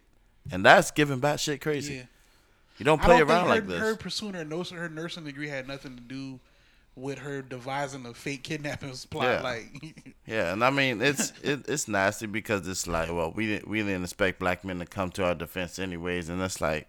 Well, how so? Like why are we using this moment to be divisive when everybody just came together? Yeah. Everybody just came together for her. Everybody came together. And it's like we still doing that. So yeah, now as soon as some shit get exposed, y'all show y'all true colors. That's all that shit is. Yeah. Oh, some of y'all played it when everybody literally was coming together to find it. Just like Jussie. When we found out that shit about Jussie, everybody's like, damn, bro. Niggas didn't say nothing. We just didn't speak on it. No, some niggas did. I know me specifically, like we talked about it in the chat. It was like, damn, bro, these Trump supporters getting out of hand, bro. Like what the fuck? But as more except with Jussie, the details came out quicker. Yeah. See, with her, it took a few days. Yeah. When Jussie first said that shit, it was like, damn, he got attacked. We knew he got attacked. But then when his story, so remember now, his story came out the next day. Mm-hmm. His shit, the first day, all we knew was he got attacked. So he's like, damn, bro, these Trump supporters getting out of control. What the fuck going on? Then it was like, okay, they pour bleach on him. Subway, 2 a.m. in the morning. They pour bleach in a hot sauce bottle. Yeah, and this is in Chicago in the middle of a vortex. 3 a.m. in the morning, something don't sound right. So with her, like Drew said, bro, like it gotta be something has to come from this, and it's not a slap on the wrist, but intervention. I mean, jail time is. I feel like she didn't really. Is this a crime? I don't know. I mean, I feel like when you're wasting. I think faking the kidnapping is a crime. Yeah, I mean, I'm sure they will find a charge regardless, or a fine or something. Yeah, it's gonna be something. It's some type of charge. I don't think you could play, bro. If going in people's mailboxes is a federal crime, faking a kidnapping has to be some level of a crime. Oh, for sure. Has to be, because she was missing more than 48 hours. So that means as time goes on, different cases, different departments end up taking the case. So, like, FBI probably got involved. You got to stop to do this to accommodate this. You see what I'm saying? So, you're wasting manpower. How you're missing manpower. Resources you should be going on somebody else's cases when ultimately you just bullshitting around and trying to get somebody. Oh, faking to death is a crime. Oh, for sure. Yeah. So faking a kidnapping has to be a crime. No doubt. I don't know how much years you could get for faking to death, but it's serious. Yeah. But I mean, again, something has to come from this because this is what. 2 years, not 2 years in a row, because that Jussie shit happened, what, 2 years ago? 2019. Shit, Jesus Christ. So 4 years, bro. Yeah, so. Year before the pandemic. I don't want another 4 years to happen, and here we go again through some shit like this. Yeah, but I don't like the divisiveness, too, because everybody came together for this girl. Oh, for sure. So then when we started questioning, it was like, oh, no, y'all know this is some bullshit. Yeah. Knock it the fuck off. Yeah. It done been exposed. We have the text message. This be my thing. Y'all are so dumb with the advancement of phones. First of all, you're texting out certain shit. You're literally typing in searches, right? Mm-hmm. Now, I'm not saying I would ever do this, and I'm not trying to get nobody in trouble. You wouldn't think to get a fucking flip phone or something to communicate or something like that? I'm just being like, you get what I'm saying? Like, you're using a smartphone. In your name. Not to mention, you're already using an idea of a movie that fucking dummy millions have seen. Like, we've seen this movie over and over and over again. We was like, bro, this the only movie he fucking do? Come on. We got tired of that shit after the second one. So yeah, we got tired. And that was 2013. And then you're saying the second one was your favorite? Oh, my God. That's not even like. You didn't even think to delete the tweet? At least that much. Man, honestly, like. And that just goes to show, like, it's funny, but it's serious at the same time. Yeah, for sure. Damn, Carly. Yeah, you know, it's crazy, but also it goes to show you that, you know, to really delete something, you need to throw a bomb in this, essentially. Like, yeah, throw a bomb. Yeah, you ain't no fucking going back and delete. Delete your whole Twitter. Like, that's ultimately, like, the end goal of a lot of shit for a lot of people, because them being able to dig is not a race, you know what I'm saying? It's so. Not. It's tough. It's a tough bite, bullet to bite. But nevertheless, for my opinion, bruv, like I just think, you know, sure, they got to do better. We as a people need to do better. But that's how I feel. Yeah, man. We just got to do better with because there's man, people like, who are literally getting snatched every day, bro. And this shit is not a game, and it's very bad. Like you know how bad it is. Yeah, like even like I don't know if y'all been paying attention to, like, even, like, how the kidnappers going down out of the hotels. Like, oh, for sure. The hotels even been coming out saying, like, yo, like, this has been going on. We've been trying to combat it. We just don't know what to do. Like, we were trying, though. Like, it's not like we just letting it happen. But, you know, this is a real thing, and people gotta pay attention to what they playing with, man, because, like I said earlier, there was a woman who specifically went to help based off her dealing with that same unfortunate event. So it's like, you know. We just got to do better with that type of stuff, man. Please don't crash out over an insignificant other man. Man or woman, please. It's never worth it. And a lot of these times, that's what I thought before. That's what I thought. Man, she cheating or something. But I didn't think it was a get back because he was cheating. I thought she was creeping with the side or something like that and got caught up. They used baby because, listen, everybody knows. Them babies, man, they are used. They could be used as bait. If I see a tall on the side of the road, I'm sorry, I don't see myself stopping. If I am, I got the blicky on me. I tell you that much. I got the blicky on me, cause like with the first of all, you seen a toddler. You was the only one who seen a toddler. Nobody else called the shit in on a highway. Then you so dumb you don't even recognize they got cameras in certain spots that you can't see on these interstates now. Mm-hmm. So like, come on, man, like this. She's just a dummy, and if she's held accountable, like I'm not saying she got to get significant time, but I wouldn't feel sorry for her, bro. Like, but there needs to be a stop to this type of shit. We just had this with Jussie, now we got this with her. It's like, stop playing around with these serious shit that affects black people more than anybody, if anything. Like, stop it, bro. Stop. Y'all playing with real issues, man. Real things. I don't understand it, man. So, it's speaking of some more legal shit. G Herbo faces 20 for fraud. He got found. He copped a plea deal. He's looking to probably do 2 to 3 years. So doing too much, man. Doing too much, getting ahead of himself, man. You know, I always looked at Herbo as one of the more level-headed ones that came out of the whole like Chicago wave that was like that 2012 wave. You know. sometimes. Let me read this real quick. Yeah. G Herbo faces up to 20 years of prison after agreeing to plead guilty to federal wire fraud charges with allegations accusing him of using stolen identities to fund private jets, a Jamaican villa, and designer puppies, and then lying about it to the federal agents. But this goes to a kind of similar to a conversation we was having about artists making music. And I'm not saying G Herbo don't got music. Yeah, he could have just, not making money off his music.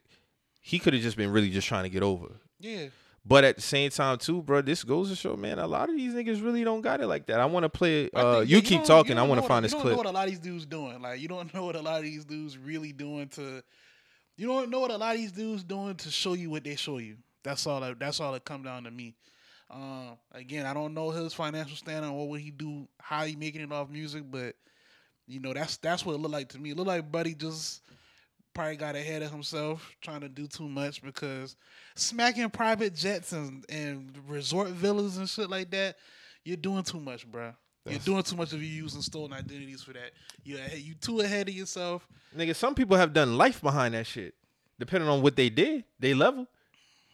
Niggas get serious for fraud. That fraud is not a fucking game. Hush Puppy. What'd he get? Didn't he get like 20 plus? He got 20 plus. That shit is ridiculous, bro. And that's after he cooperated. Yeah, so then his sign got cut down, didn't it? Yeah. To like 11? Mm-hmm. Let me play this clip by Method Man. Let me see, because this shit was hilarious. Taking private jets. I think I earned that by now and shit. Where are they getting this money? I want to know. Like, they got a deal or some shit? It can't be. No, there's no fucking way that they fly in private. That money long as fuck. Because we talking at least minimum is $30,000. Fat Joe, he said that's a waste of money. Oh. I still ain't taking private jets. $30,000 for a round trip on a private jet, and you flying private all the time? Yeah, that's a lot of fucking money.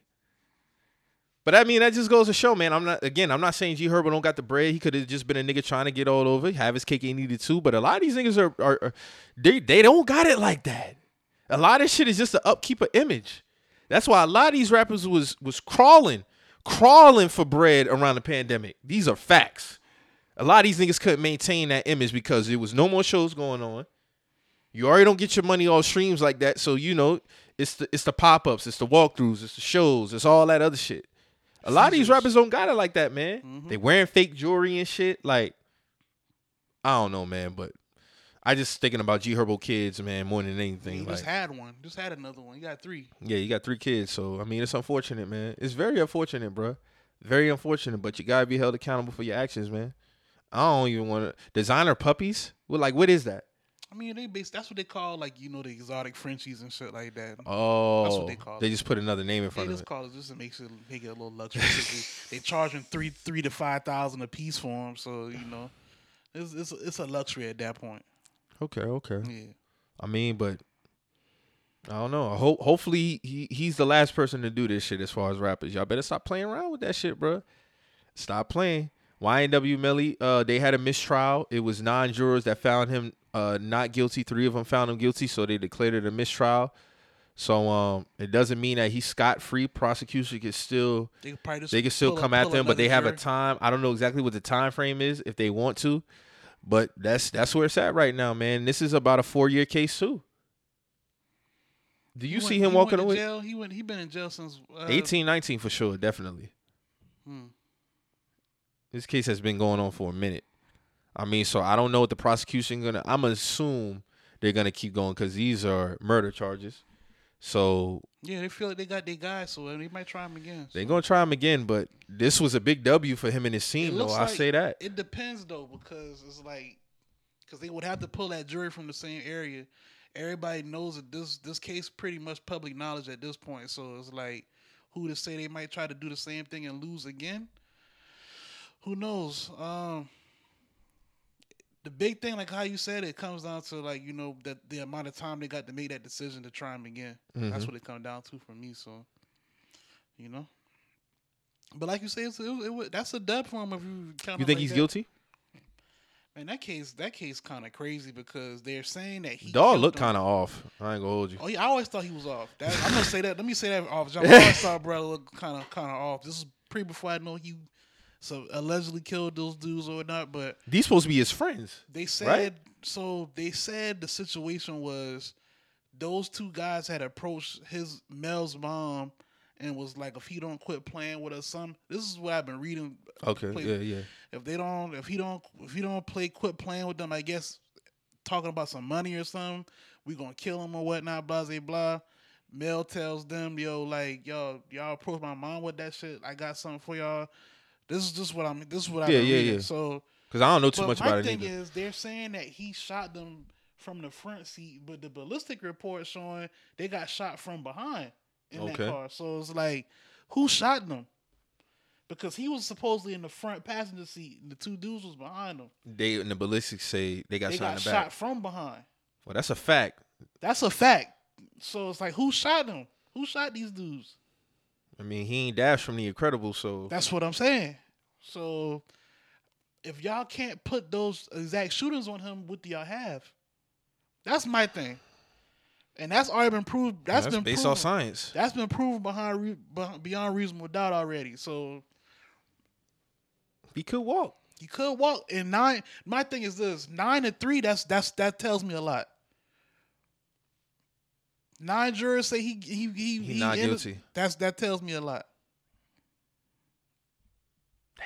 And then they said judge was getting frustrated. Everybody's getting frustrated, bruh. Y'all need to hurry up. Type shit. They said they was arguing. Frustration that's y'all got to remove y'all personal shit from the actual case. Yeah, it got to be straight facts. And the facts is, y'all can't place the exact shootings on him. So it's like what do you know what he's facing? I'm assuming that these are murders. They're trying to give him the needle. They trying to give him the needle. He got priors? I'm not sure, but based off that being like a double homicide. What state is this? It's Florida. Oh yeah. They don't play around with murder in Florida. I did read about. Yeah, you're right. They are trying to give him the needle. They're trying to give him the needle, bro. Like he was on death row. So it's like, I don't know, man. That's crazy, bro. We definitely going. This ain't the end of that. I tell you that much. We definitely going to see what's going on with that. So, the gay guy who went into the bar accused him of being homophobic because the barbershop because he walked around and asked for nobody wanted to cut him. Off rip, I didn't get that shit no burn. I'm just bringing it up because it was something that was prominent conversation this week. He said when he walked in, they was like, "Damn, you sure got dressed to come here," and everybody started laughing. He took offense to that. Which is like, bruh, y'all niggas done been to barbershops before. We not talked about this before. My thing is this, man. Terry Crews started this shit. My thing is this. You said niggas denied you service, but in the same story, you said you actually got a haircut in that same exact spot. That's a lie off rip. What are we talking about, bruh? In fact, nobody didn't deny you any service at all. First of all, you didn't have an appointment, nigga. You went around, you asked... Niggas because most of the time, I have an appointment. You'll see barbers, depending on the shop, waiting on their appointment. That happens. So you going especially nowadays. Yeah, Yeah. See, my barber, he don't do appointments. He do first come, first serve. Right. So you walk in there, you got to sign in. Listen, and he going down the list. There's barbers that tell you straight up, you can't even talk to me if you ain't got no appointment. Yeah. And that's their policy. And if you walk in at 11 o'clock and somebody got an 11 o'clock appointment, he going to sit there and wait on this. Like, bro, I can't cut you right now. I got an appointment at 11. That's next one. Oh, I got an appointment. That's not being homophobic, bro. I want this to be very specific. I just want this to be very clear. That's not him denying you service. Yeah, that's not that. It's not that at all. But for you to say that these guys denied you service and then in the same statement say that you got a haircut in that same establishment, you're lying. Yeah, that's fucked up. It's fucked up. And again, we all know what this is get this negative stigma about us in the barbershop anyway, bro. Yeah. Like, y'all got to be careful about that shit, bro, because... That's our spot, bro. That's our shit. We not policing salons. We not policing nothing else that everybody go to do their personal upkeep, bro. We never do that. But for some reason, niggas have these negative connotations about us in our personal spaces, bro. False stereotypes about us, bro. And I don't appreciate that type of shit, bro. We don't be worrying about y'all. We don't give a damn who you is, my nigga. If you an animal and you can talk and you need a haircut, you get a haircut. Well, nobody turn down no damn money. To me, it's anybody could get a haircut in the barbershop. To me, he took that joke the wrong way. That's what it stems from that's me. All it is. That's all it comes from for me. That's all it is. That's all it is, Mo. We know that. But we know that, though. When I first seen it, I was like, bro, I know what this is. You was in your feelings, and now you trying to get people to turn on straight black men, for one, and do, like you said, put a negative connotation on the fucking barbershop again. Terry Crews just did that 2019, and we wasn't going. We don't be talking about y'all in the barbershop, man. We don't be... People don't be in there talking. I remember there was another girl who said the same thing about a barbershop, talking about, oh, they was talking about something. And it was like, bro, like... That's a lie, man. Come on, man. And if it is a barbershop that is doing that, bro, like, okay. But I've never been in any barbershop up and down this East Coast that's ever been on no type time. We can't even... If kids are in the barbershop, you can't even curse if kids are in the barbershop. Hey, y'all gotta watch. Yeah, chill out, bro. Like, yeah, we got kids in here. Women in there, we nigga, shut your bitch ass up. That shit don't fly, bro. Like, no, chill out, bro. We not having a debate of that magnitude. If there's fellas in there, that's our time. That's our time. Yeah. But if we respect people who in our space at the time, bro. Like, we don't. I remember when I was a kid one time, I had to been 7-8 years old, and dog is like in the shop, like wilding. Barbie like, hey, bro, like, we got kids in here, dog. Like, chill out, relax. Chill out on that type time. Like, they don't play that shit. That's just always been how it was in barbershops. We had a pool table in my barbershop at one point, and this shit was so crazy. Like, they would be like, yo, we not playing pool unless there's no kids in here, because it can go overboard sometime on the pool table. So, like, I've grown up around positive examples and all that stuff. I'm not negating nobody who might have had negative. No, it's shit, happened. It's happened, but that's not like the overall picture of a black barbershop, bro. I just wish people to stop doing that shit. Nobody's denying you in a black barbershop if you're gay. Bro. Nobody denying you. That's not happening. That's just not happening, man. Like, cut it out, bro. That's just a fact. I'm tired of that type of shit, bro. That shit is sickening. That shit dangerous, bro. No, it is. That shit dangerous as fuck, bro. Quit doing that shit. That could fuck with people money too. He was trying to get the barbershop shut down. He put a Facebook post up, right? He put the Google search up for that barbershop. I'm like, this is the barbershop, blah, blah, blah. I'm like, bro, like you on some sucker shit, bro. After you done said you actually got a haircut out of there. Yeah, so your ass just had to wait. You felt entitled to a cut. That's all that shit was. You felt entitled to a cut because you thought you could just walk in there. When that barbershop probably, it sounds like to me, everybody goes according to appointment. Yeah, appointment based. There are a lot of barbershops, like you said, especially now, that are appointment based. There ain't no walk in and get a cut. And if you do, you're going to be waiting. Yeah. And that's just how the game goes. That's how the game goes. Especially in 2023. Facts. So it's like, bro, like, I never bought that, nor gave that no PT at all. Straight up, bro. I'm like, bro, like, quit playing. Stop playing with niggas, man. What is going on, bro? I'm like, I don't even know where you even think that you could. How did he think that was going to fly? Because off rip, the Colts was on, nah, bro. Nah, you're lying, bro. Try again. You asked 4 barbers to cut your hair. They said no, and then somebody just automatically cut your hair. No, those other 4 barbers had appointments, my nigga. You had to wait. That's all it was. I don't understand. like, cut the malarkey, man. Cut it, man. I don't understand it, bro. I don't get these niggas. I think they just be fishing for shit. I think the world moves off of controversy. Like, there can never be a standstill moment of everything just is cool. It's always something that gotta be talked about, something going on. Like, we think, even when we talk about Zeus, what fuels you, Zeus? Controversy. Negativity. It ain't nothing positive happening on Zeus Network at all. Like, the world can never be at a standstill. That's not possible. There always gotta be something going on. That's some exploitation shit, honestly. Cause how y'all got Raspy and Orlando Brown looking on Zeus is disgusting, low key. They playing off their traumas again. Yeah, that's basically their whole existence. They still on that Raspy Chris Stokes shit.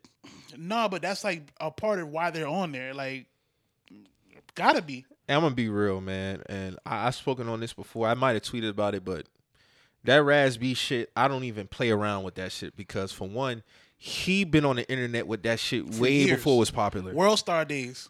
I remember when he first talked about it in 2008 on YouTube. I remember he had, like, on a blue shirt, he had Marcus Houston on the phone, and he was describing everybody's shit, pause, Like, that nigga, and his story has never changed.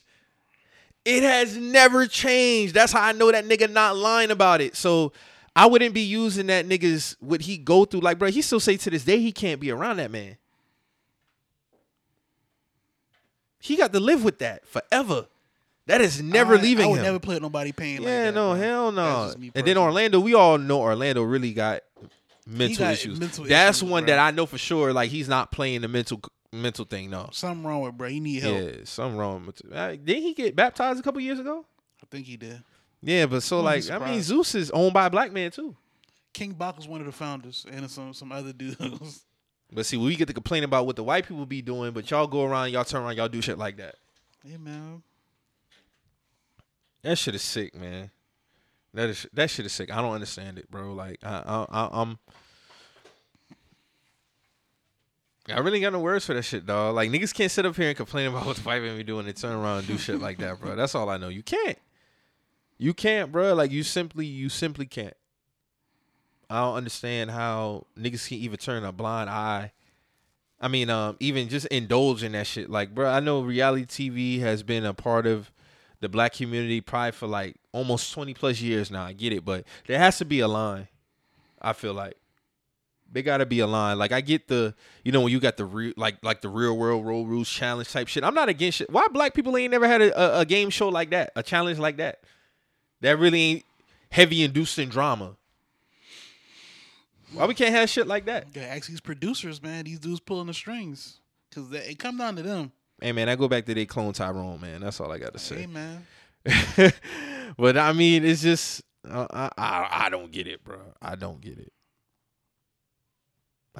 These niggas, man. Shit wild, man. You seen that thing about Terry Crews speaking about the sexual assault in the industry again? What did he say this time? He basically just spoke about him being sexually assaulted again, the same shit. He bringing it back up. And then I just seen this video of this dude. He was on Mad Podcast talking about how some dudes. Now, I will say I had heard whispers about that since I was a kid, but it was just whispers. He basically was talking about how these dudes don't be wanting to sign to certain companies, but they'll basically sexually assault them. Then when they wake up the next morning, they don't know what's going on. Then they show them a tape of, yeah, bro, like, this is what you did. So what you want to do? You want to sign here or you want to? Getting extorted, basically. How you feel about that shit? I mean, like you said, I've been hearing about shit like that. Like, we've all put the tinfoil caps on at one point and just been deep diving in certain things, just reading on things. Like, we've been hearing about shit like that, and you know, sexual assault in the music industry is something that is talked about, but not on a high level because everybody just be like, man, that shit fake. That ain't fake shit. But it's been talked about on a lower level by multiple of people. I've heard Melissa Ford talk about it. Yeah. Pimp C somewhat has talked about it.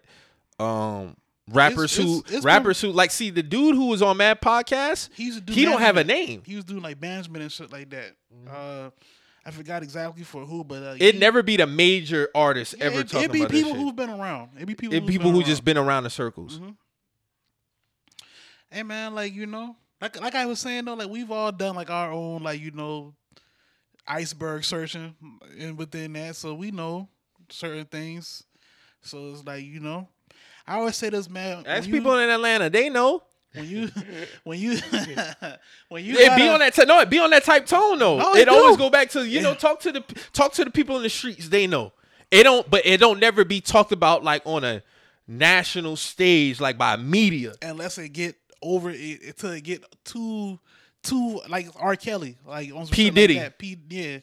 But it's like, you know, when you got an unregulated industry that's been always been unregulated, that's what you get. You get shit like that happening. How many of the big artists you think have done that? Only God knows, bro. Honestly, like, you couldn't even put a percentage on it. Line up 10 of them. How many? I can't. You can't, because you just don't know. Just don't know. You don't know how. You don't really. We don't really know. Don't know these niggas for real. We wouldn't be surprised if it came out. Surprised, though. But I don't know these dudes, bro. We don't know. We only know the way dog was talking about it in that math clip. He knows some shit. Told me that man knows some shit, bruh. That man knows some shit. Let me see if I can actually find that shit, because dog had posted that shit. Yeah. Let me see if I can find it, cause he looked like, here we go. He don't know. A nigga that's a square, he don't know. Yeah. So he don't know. Watch your drink. He don't know. So now he drink behind a nigga. He get drugged. They rape this nigga.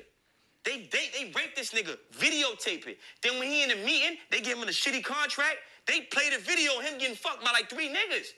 He ain't never been through no shit like that. So he like, man, what? Fuck it. I'm just gonna sign. And you gonna give me money? So rather than get that story put out, he gonna sign that bad contract, which is the 360 deal.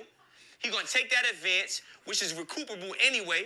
So they gonna give him the money just to take back and own the rights to his shit. I'm sitting here with 5 niggas that got the same look like I killed 9 niggas. Yo. I give you 5 steps. I'm over here with 5 niggas right here. Everybody is like this. Tell me who that was. The game is, listen, bro. The game. Putting a $5,000 bounty on that type of information was wild. One thing we never know is the people also. We never find out the name. We never find out the name of the person who do it. Unless they actually come out and say themselves like they've been assaulted, like Terry Crews. But it's like, you remember that singer Houston when he had his mentor? That nigga took his eye out. Basically, they said to get away from all this shit. Basically get away from all that shit. They say he had like some type of mental breakdown, some shit like that. He locked himself in the bathroom and mutilated his eye. Mutilated his eye. Yeah, I remember Houston. He had a fire track when he came out. And he got some bread from McDonald's off that because that was using McDonald's commercials. I love it. Yep. That was the remix at one point. It was a remix. He was starting. I like that. He was starting a bubble. He had. Dog had a buzz, and then that industry, man. He saw some shit. That industry, man. He saw some shit. Something might have happened to him. Something he wasn't supposed to see. Something he wasn't supposed to see, or something happened to him that wasn't supposed to happen. I remember Houston, man. He checked out that shit immediately. He did not last long, I ain't fucking with this shit. This shit ain't it. I always think about him. Sugianna. I always think about that video she dropped 2 years ago crying, pleading with herself. Like, I really feel like I sold myself to the devil. Mm-hmm. Niggas forget about this video, but this is why I speak on her how I speak on her. She clearly says she feels she sold her soul to the devil. She clearly says this. Her and Umar are supposed to have a sit down soon. Hey man, I hope Umar asks the questions that matter. That might be his most watched interview. Oh, for sure. For sure. That might be his most watched. Because I want to know what type of... I don't even think she's going to be understanding some of the words he's going to be saying. Not saying that Umar uses a lot of big words, but he talks very clean. Mm-hmm. You see what I'm saying? Like he gonna ask direct questions. He's gonna speak. She might not. I'm not saying she's stupid or anything of that manner, but that them two having that conversation, she gonna have to dish that persona to have that conversation. That's why I feel. That's basically what I was getting to. Like, bro, you're gonna have to have a serious conversation. It can't be no joke. If she come through it, that shit, Umar gonna strip that shit, bro. He gonna strip it. Yeah, he'll strip it. But I mean, look like they're gonna have to sit down soon. She replied. I'm gonna watch it. He looking to do it like within this week, actually, because he said he's gonna be somewhere the 28th and the 29th. So if it's this week, we might see it like early August. I don't know, bro. I don't know. But back to my point. Yeah, about like, the industry. We've seen these type of things said, and we've seen stories come from people. So it's like these parties, these rooms. When we talk about them rooms, that's what we're talking about. Like they have movies, Eyes Wide Shut, kind of speaking on what be going on and closed circles, inner circles. They speak about this type of shit, but it's not spoken of in masses. But people talk about this type of shit all the time. How do you feel about the artists who feel their only choice is a sign? That's got to be a terrible feeling, man. I would feel bad for them. I would even trip off them, to be real. If that really happened to them, you got taken advantage of, bro. I got taken advantage of. I got extorted. You got raped. I got raped. You were violated. They're gonna expose me if I don't sign. Then on top of that, I need the money. That got to be a tough fucking decision, bro. You were violated on many layers. You were violated. You was violated business wise and physically, mentally, shit, bro. Yeah, that's fucked up. That ain't nothing. That's not even a joke. That's not no life matter. But bro, think about how many artists are doing that right now. Yeah, we don't. They're trying to cover it up with the money they making. With the money they making, the image they put out, family getting taken care of. Some people, it be real pain behind these images. Some people have a bubbly image that they present to the masses, and they really hurting behind. You don't know the pain these dudes are really going through, bro. If there ever was a day that they really had facts attached to these artists, I don't know how I would react. I would just be like, damn, bro, you? Not you, bro. Not you. But at the end of the day, you don't know these niggas. You don't know what's going on. And it's a lot of weird shit in connection with the music industry. And then Hollywood. I think Hollywood is worse. Hollywood, man. Hollywood. I think they're worse. Should have eat you alive, bro. Ain't no telling what you got to do to get certain roles. Ain't no telling. Ain't no telling what you got to do to get certain roles. That's what we know. We've known prominent actresses to speak on that. Then with Terry Crews, with his situation. Harvey Weinstein, yep. There's a lot of shit that came out. Not just him, but different executives getting down like that. Hey, this coming to show. There's a lot of sexual predators in media. Yeah. Hollywood. Matt Lauer. It's sexual predators on every level, bro. Yeah, sexual predators on every level. You're speaking on that type of shit, like with these photographers that be doing certain shit, bro. Oh, you can tell, yeah. Like we always speak on that type of shit, bro. Like, what's your real aim? Like with some of these, like shoots and shit, bro. Mm-hmm. And that make it look bad on people like Drew who moved with pure intentions with this shit, like So, it's drawbacks on every industry, man. You just gotta protect yourself. Hey, man. I pray for y'all who probably going through that shit, man, because I know that shit got to be a sick feeling, but that's what I feel like when it comes to rap, man, it got to be certain codes within shit, man. A verbal code, action code, like certain shit we shouldn't be able to allow, but then again, it goes back to the somewhat, I still think we can have a code even without ownership, because then I think that would essentially make the owners bend the knee. I think us as the people, like without us, there is no Lucian.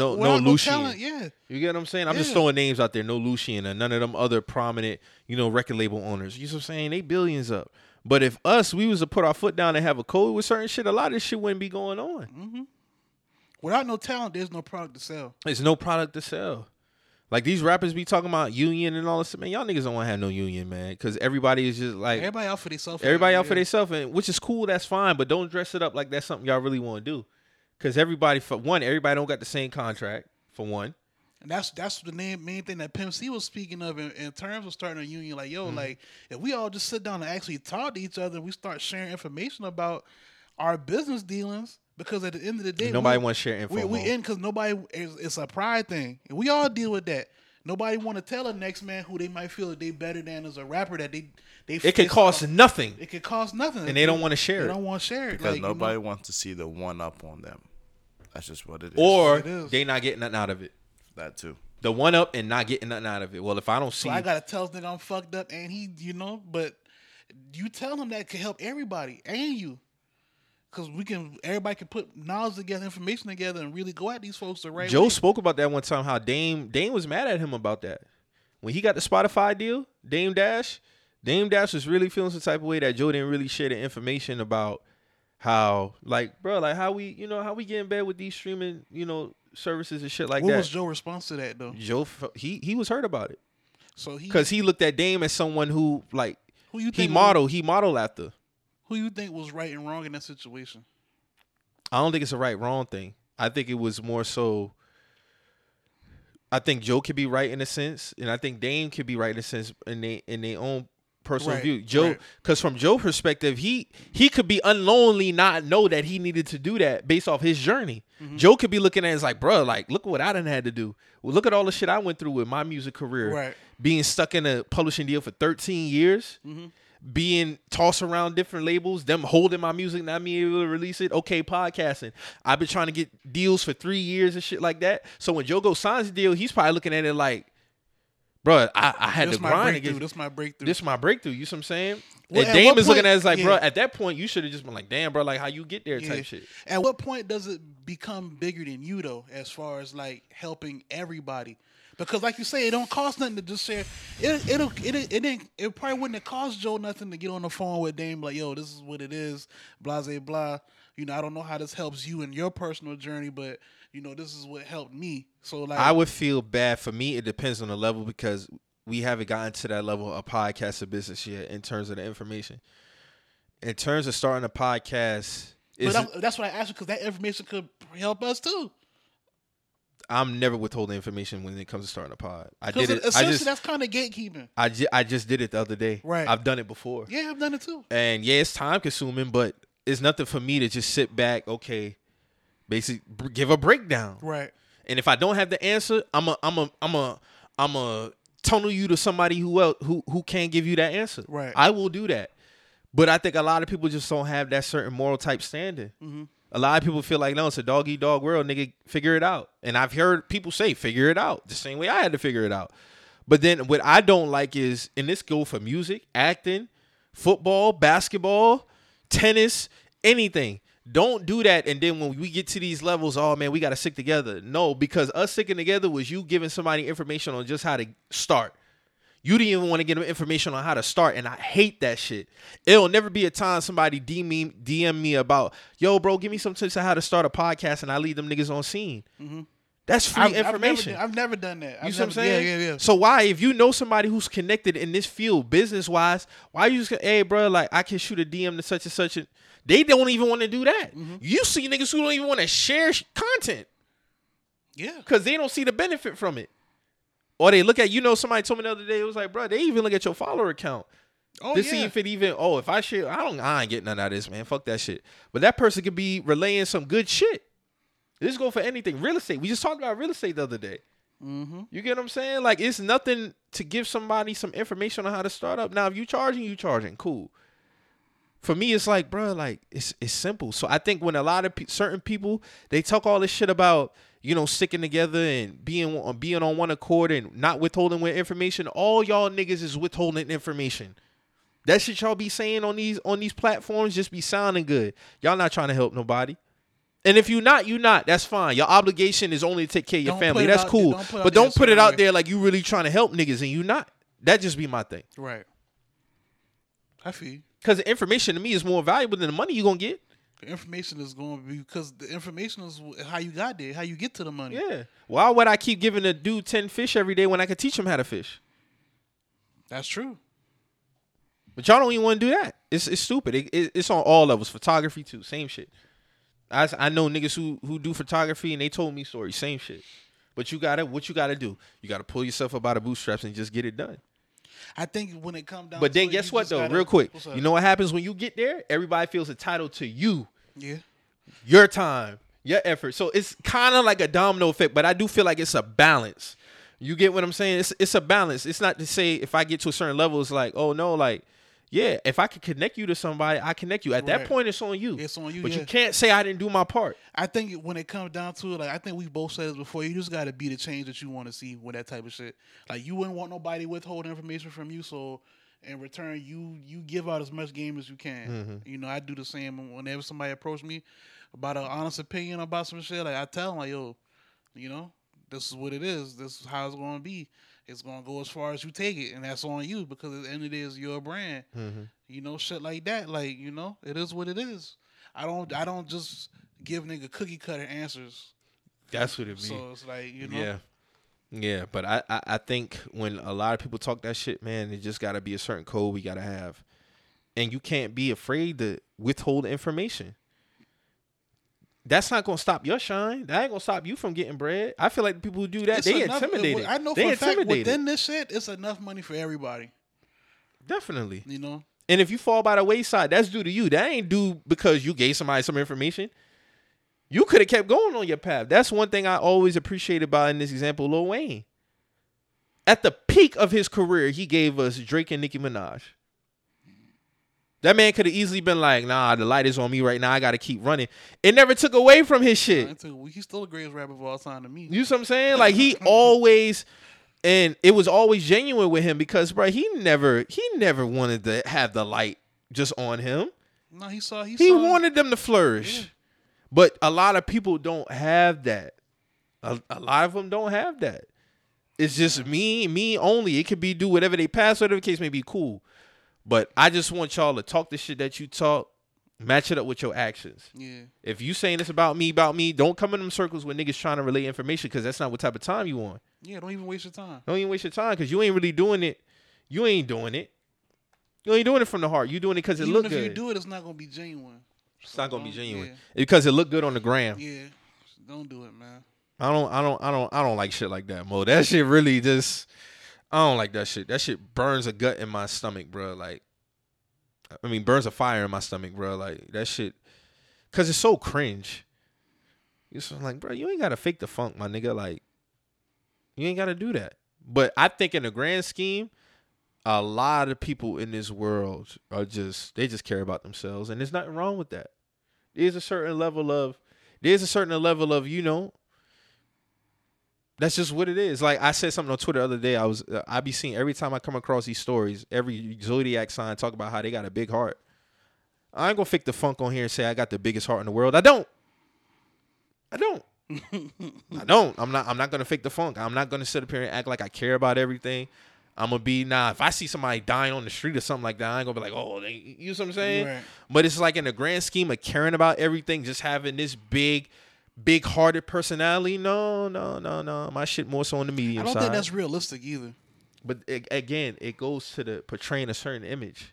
So because be real, who lying? Y'all niggas lying. Y'all lying. Somebody lying. We all humans, man. Y'all wake up some days and just don't give a fuck about nobody. And that's just what it is. And let's say it like this. If all y'all so got big hearts, then why everybody clashing? It's not real. Y'all all wouldn't be clashing. Y'all wouldn't be breaking up every day. This X wouldn't be this. This X wouldn't be that. No, some of y'all ain't got the biggest hearts as y'all portray. I'm sorry. Y'all don't. I mean, that's just what it is. I'm not going to sit up here and say that I do. Again, like, yeah. Overall, I feel like I'm a good-hearted person, but just to have this big... No. We not doing it. I don't care about some of this shit. Some of this shit I don't care about. Like, I'm just being real. Some of this shit is just like, it is what it is, bro. Like, I don't think that shit is realistic. I think you're just trying to portray a perfect image, and nothing is perfect. Nothing in this world is perfect. Everybody got their breaking points. Everybody got their limit of, like you said, caring about certain shit. You know what I'm saying? You wish you the best and all that shit, but, you know, hey, I don't know. There's some people, they try to use that against you. Like, oh, you like, nah, I told you. Like, even when you tell somebody no one time, but they don't think about the times you told them yes. Same shit. Now I got to be the asshole because I told you no one time. But you ain't think about all the other yeses. Mm-hmm. Especially when it comes to loaning money. Oh, man, you tell a nigga no one time, you loan some money. We seen it throughout this week in conversations we had off camera. You know what I'm saying? Like, bro, like, we talking about in this economy, you asking for an exorbitant amount of money from somebody is very bold. Very, very bold. Shit crazy, man. People asking for $1,300 and you need it tomorrow? And you knew you needed this $1,300 weeks ago? That's wild. But you asking me for $1,300. Or you asking me for $700. Or you asking me for $900. That's crazy. That's crazy. People need that type of money, bro. I'm talking about for the average person. The average person. I'm pretty sure you'd be far-fetched to find somebody who don't need an extra $1,300 right now. And listen, the first is next week. What we doing? Literally next week. Shit is wild out here, man. Shit is wild. So just getting into some sports shit real quick. So this has been a major talk amongst it. I talked about it a little bit on the TL. Running backs are having a big issue right now. The top running backs feel they're not being fairly compensated. Derrick Henry has spoken support. Christian McCaffrey has spoken in support. Of course they're fairly compensated. Christian McCaffrey getting $16 million a season. Derrick Henry, he's somewhere up there. The free agents right now, Josh Jacobs, Saquon Barkley. This is another running back that's also on the market as well, seeking a bigger contract. I think Josh Jacobs is asking somewhere around the 16 number. Saquon is asking for the 16 number. Their tag is like $10 million, I think. Franchise tag is like $10 million. Right. Saquon Barkley and the Giants didn't reach the deadline to come to an agreement on a contract, so he has to sign his tag, or, you know, I guess he'll be sitting out a season like Le'Veon Bell did a few years ago. Me personally, I don't feel it's logical from a business aspect to pay a running back $60 million a season. With that also being said, I think there are some running backs who are worthy of a $13 to $15 million a season number. Josh Jacobs, for me. Me personally, I don't feel like Saquon Barkley is worth a long-term deal for $16 a season based off his track record. This past season, he played 16 games for the first time since his rookie year. In between time, he literally has been IR. Literally. With that being said, I do wish him the best. I hear them talking about maybe the running backs going on a strike. I don't feel like that's going to move any needles because, to me, the undrafted running backs, the late round running backs are some of the hungriest. They're going to always replenish with those guys. They the hungriest players on the football team, I think, also. Like, if they got the run blocking they need with an added attribute they may have, rather be speed, breaking tackles, that helps with the O-line blocking, you're going to flourish. I mean, me, personally, y'all heard me scream it from the mountaintops. When Christian McCaffrey was hurt back-to-back years for most of the season, 2020, I will say, though, his injuries was nothing that required surgery, though. He had nagging shit like ankle, hamstring. He just needed time. Yeah, he just needed time. But I was getting a little frustrated as somebody who gave him a contract first off of an amazing season. You expected some shit immediately. Availability is the best ability. We hear it all the time. I still think he's the best running back in the NFL. He's doing his thing in San Fran. He definitely bounced back last season. Definitely. I salute Christian. He'll always get my support. But I'm only talking about business. Logically, I don't see a world where the running backs are ever going to see over 16 a season again. Why do you... So due to those key factors to you, that's why you think the running back market will always be like that? I think it'll be around where it's at right now. Miles Sanders got the highest offer in the offseason. You know what that was for per year? What? 6.2. Joe Mixon just took a contract cut. You know what he getting this year? He voluntarily took a cut. He's getting $4 million. Why do you think? Nah, you should be getting more than $4 million. Yeah, that's what I'm saying. I ain't gonna go crazy now. When you start getting close to that 16 number, because let me be clear, because people may think that I'm saying running backs don't deserve to get paid. Do I feel like there's a cap? Yes, I do. I will not budge on that. And the cap for me is 15. Due to what you were saying just now. Yeah. Would you give, and this is what I always do. Since y'all want to talk that shit, will y'all pay Saquon Barkley $16 million a season for 4 years? If you need a running back. Even if I needed him, I would say no. That's a hell of a commitment to give to. And this is off his track record. This is all I'm saying. I need to see you play 16 again. Well, last season was just like his first like real consistent season, right? Since his rookie year. Since he got drafted 2018? 18. Then I feel Saquon. I feel him. When you at your peak, you at your peak. I feel him. But why would I invest 4 years of you at 16 a year? Especially knowing knowing the window for running backs. When I could go get me a guy in the sixth round, dog. Isaiah Pacheco was a seventh round pick. That nigga is nice as hell, and he may come across that problem too. But paying over 16 a season for a running back to me don't make sense. I'm sorry. Them niggas talking about all the shit that they do. Yeah, I get it. Austin Ekeler, hey, dog, salute you. You do your thing on the Chargers, but they can find another one of you. I'm just being real. I think I got one of you on my team right now. I ain't gonna lie, I take Austin Ekeler on my team. No cap. Would you pay him 15 a season? Paying him is the thing, though. But you look at Kansas City. They have a big leeway. They just drafted another boy, Sky Moore boy. Yeah, but I mean, what's the dude? Pacheco. Mm-hmm. Yeah, I mean, he had a hell of a fucking season. Seventh round pick. And you know, the thing about it is, running backs are a dime a dozen. Honestly, like you can get a running back anywhere, and to produce what you're looking for now to be. The breakouts like the McCaffreys, the Jason Henry, Taylor, the premier franchise running back. Now that's a different story, but. Everybody out the gate saying everybody's looking at $16 million a year is madness. Like, honestly, because if that's the case and they're taking the most hits, it's a bad investment, essentially. Like, unless you are like the Derrick Henrys of. What do you think is a cap for you as a GM for running back a season? Not 16. It's definitely going to be under 16 because that's a lot of money. For me, it's 12 to 15. I would say 10 to 8. 10 to 8? Mm-hmm. Mm. You way more conservative than But here's the thing, though. When we signed Miles Sanders, I thought Miles was going to get around that. Miles got 4 years, $25 million. Six a year. That's the highest deal for a running back this offseason. But I'll give the incentives of certain shit. Benchmarks. Right. Yeah, so that you can, okay, you want this money back, but this is what I can guarantee. I need that commitment. One of mine going to be games played. You see what I'm saying? If I'm a GM. But you need that, though. Ultimately, you need that. Because that can make you strive to play better, be healthier. Put incentives in these shit. Is games played, is that like a fair incentive, though? Because nobody really goes out there expecting to get hurt. No. That's true. That's why I say it kind of gets slippery at some point. No, but that would be part of it. Of the incentive. I mean, I'm not saying that's the only incentive. Yeah, no, I get what you're saying. Like, it's a list of things that you can get your shit off on. But it could be 1,100. It could be 15 TDs. You got to be available.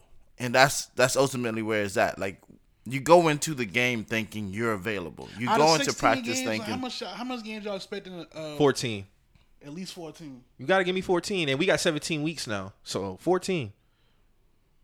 I need a full 17. I ain't gonna hold you, nigga. Fuck am I? What are we doing here, nigga? What are we doing here? We have a 53-man roster. The next man up, bro. And you want this X amount of money. That's the football mentality. And then the backup running back is probably not even getting $1 million a season. And he coming out there busting his ass. Bro, listen, I just seen the Eagles salaries for their running backs. They got 4 of them. Nobody's making over 1.6. Yeah. That's crazy. Nobody is making over 1.6. But they're playing their heart out. Yeah, but that's dedication to the team. That's dedication to the committee. Yeah. You know what I mean?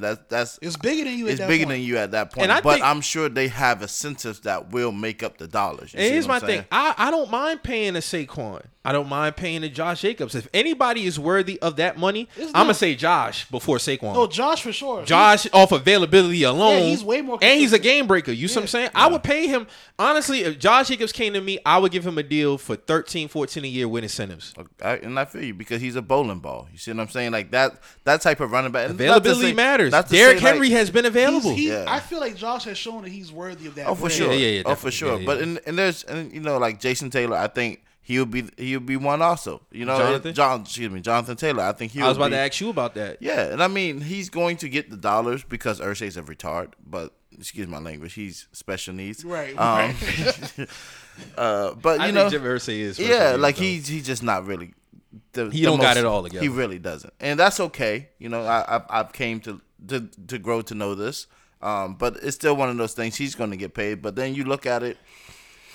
We paid Andrew Luck all that money, but our biggest failure was paying Bob Sanders all that money. Mm-hmm. So and he was not available. You see what I'm saying? Right. Like, yes, the impact Bob Sanders had was if he was on the field and he was available, you're going to get a direct impact. He cannot stay healthy. But then you see Jonathan Taylor last year, and we have those struggles of offensive line. We have the struggles of the quarterback. We don't have a premier running back. He looked very lackluster to even think like... Seemed like he needed time to get over some shit too, though. Oh, for sure. Yeah. And I think it was mentally draining to him because It's like the previous season I was dumbing. Now here, in MVP candidate. MVP candidate, you know what I mean? Now I'm essentially handicapped this season. You know what I'm saying? So it was... But I also feel like, you know, he wanted to play, and I'm pretty sure we was pulling him back. Like, fake this injury. Or... He's on injury report. He has a strained hamstring. Same thing we did with Christian. You see what I'm saying? So it doesn't. Ultimately, you know, you want the longevity out of your running backs, but realistically, they're a dime a dozen. No running back should really be looking at getting $16 million unless you're a Derrick Henry or unless you're a Josh Jacobs or you're a Christian. Self-awareness matters. Yeah, but also, how are you going to be able to be used? I feel like will also speak that those dollars, because if you're able to put a running back out at wide receiver, or you know what I'm saying, to move him around like a chess piece, you see he's what I'm saying? He's a Swiss Army knife. So that's why, or a Deebo Samuels, you see what I'm saying? Like players like that, I can see. Okay, now I'm still not giving you. He got more leverage though. I'm still not giving you 16 though. That's just Deebo kind of went through that before he got paid. You know what I'm saying? But again, if you want to reach up to 16. Here's a way. You see what I'm saying? Yeah, incentives. And that's where I'm at with it, because we've seen it over and over. As soon as you get paid.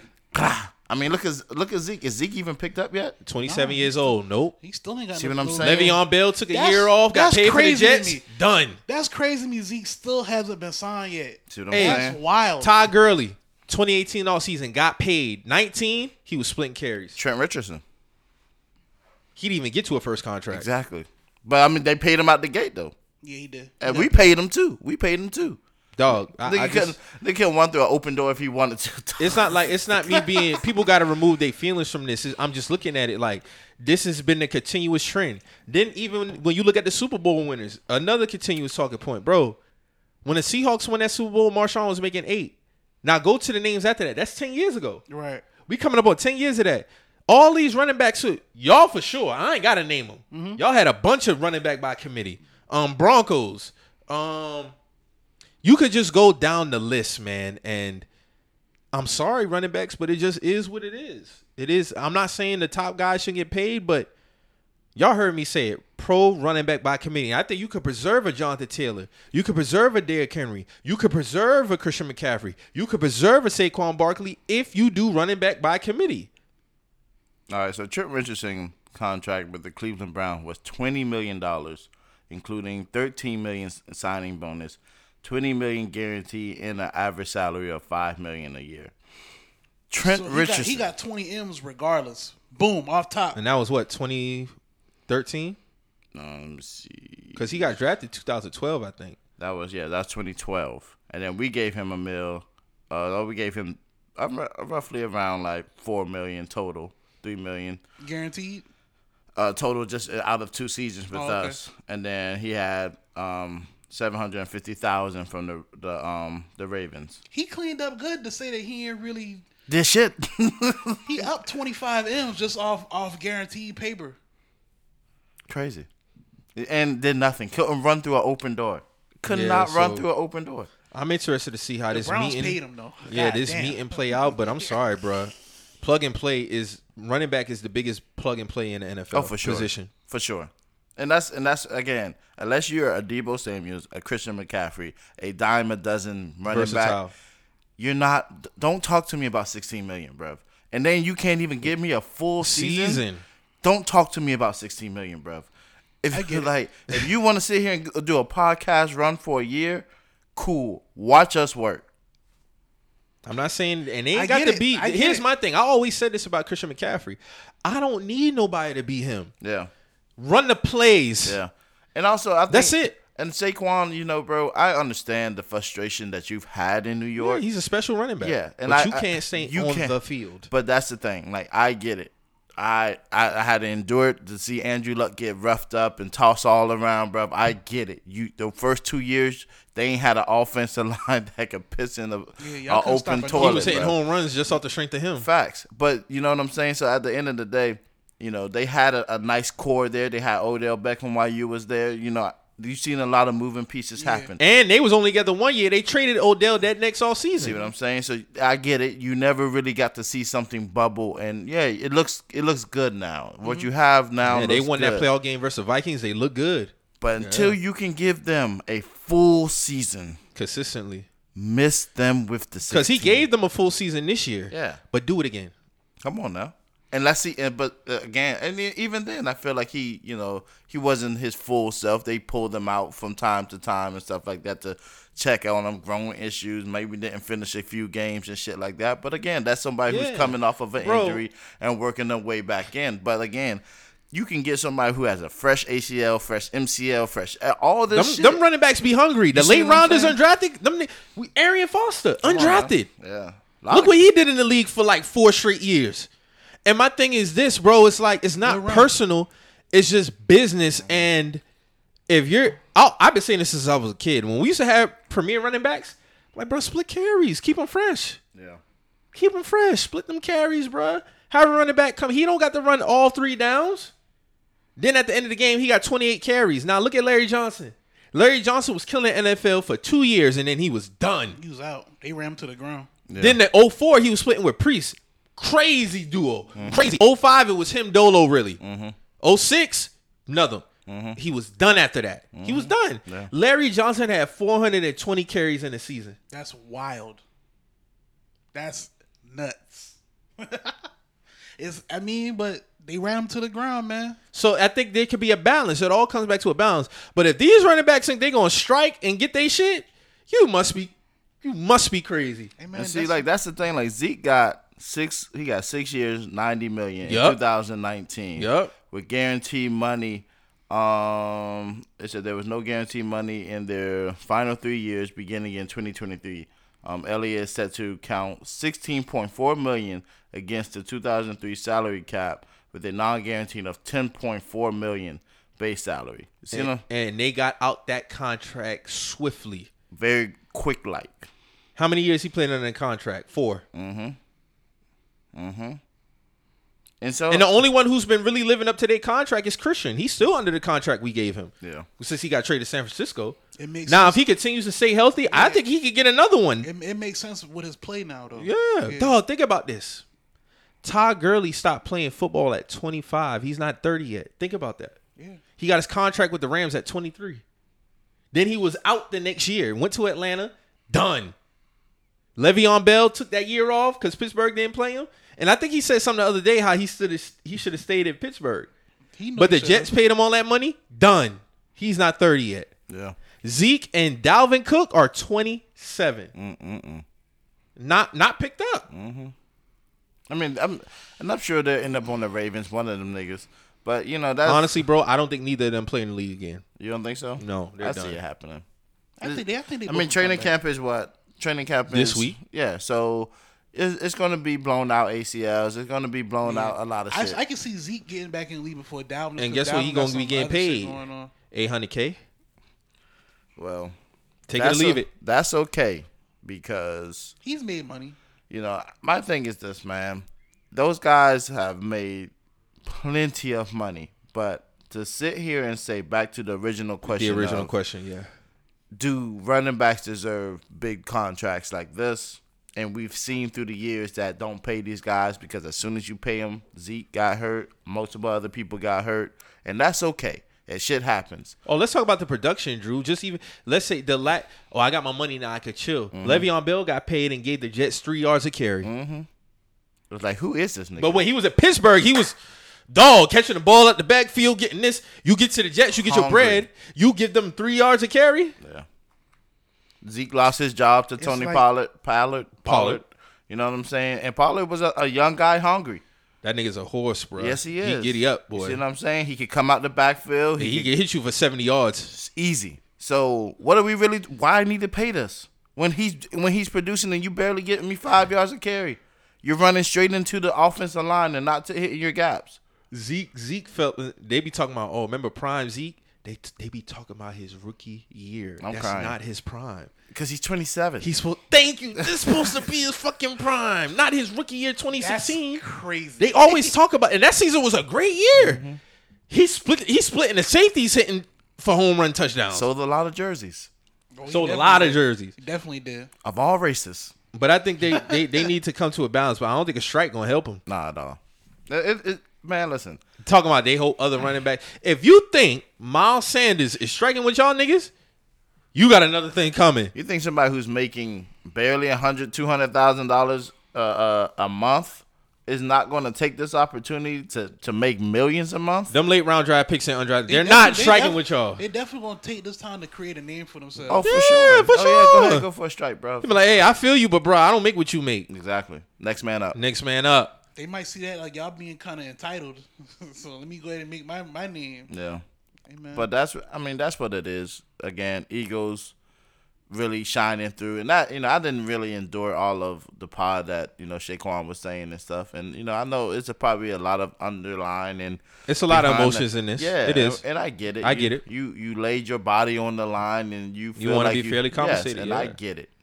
I know the repair process was hell and all of that, and I feel you. But and that franchise tag should be worth more than $10 million. I will say that. For sure. But they got to get rid of the tag in general. It's stupid. I don't like the tag. Yeah. But I think they could get to a point where you just got to have those meetings, man. When y'all come across these 10-year, 5-year re-ups for the CBA, man, you got to put your foot down, bro. You got to put your foot down, man. I mean, running backs, like I said, again, it's the biggest plug and play. You could wake up one Sunday and be like, oh, yeah, such and such is out. And you'd be like, you don't really bat an eye at your running back position. Mm-hmm. But if it's wide receiver corner, that's why I say cornerback is the hardest position in the league to play and replace. Mm-hmm. So if you have a CB1, you better pay that man because it's not easy to come across premier corners, bro. Mm-hmm. It's not. Nope. It's not. You got to take care of them guys. You definitely do. And that's where I just think, like, it's selfish as fuck to even think you deserve that much when you know your team needs so much. Now, you're on a premier team wherever you got. I mean, you got a 98 corner, 99 safety. You know what I'm saying? You got niggas getting it. Yeah, they deserve them. Like, I'm not griping if Travis Kelce won his bread. Yeah. Nigga, first of all, he's available. Yeah. He's the best tight end. Pay that man. Mark Andrews, pay that man. Like, but when you talk about running backs, it's hard pressing me to vouch for you. Yeah. Cause they paid what's the dude's name from Carlos? Like, what's the running back at Kansas City before Pacheco took over? Essentially, he got two last names, Smith something or something along those lines. They did pay him though. Yeah, they paid him. Yeah, and unavailable very, very quick. Like, he came out of college, I think, Alabama. What is this man's name? You talking about Clyde Edwards-Helaire? Yes. Yeah. He was a rookie a couple of years ago. Mid as fuck now. LSU, that's what he came LSU, yeah. He's not still on Kansas City? Yeah, he's barely playing. Barely. He ain't gonna see a big contract. But no, he already saw a little contract. He already saw one. And that first season, that rookie year, that did a lot for him. Mm-hmm. No, I'm saying he's selling his rookie deal, wouldn't he? He was just a rookie 2 years ago, wasn't he? What I'm saying is he's lost. Yeah, he's not getting paid, bro. He's about to be lost in the fucking sauce because Pacheco balling. Yeah, he is. But he's still gonna get carries though because they want to keep Pacheco for. But I mean, the man didn't do shit. Like he's carrying maybe 3 yards. Man, I'm gonna pay my wide receiver one. I'm gonna pay my cornerback one. O line, they definitely getting their money. D line, yes, you're getting paid.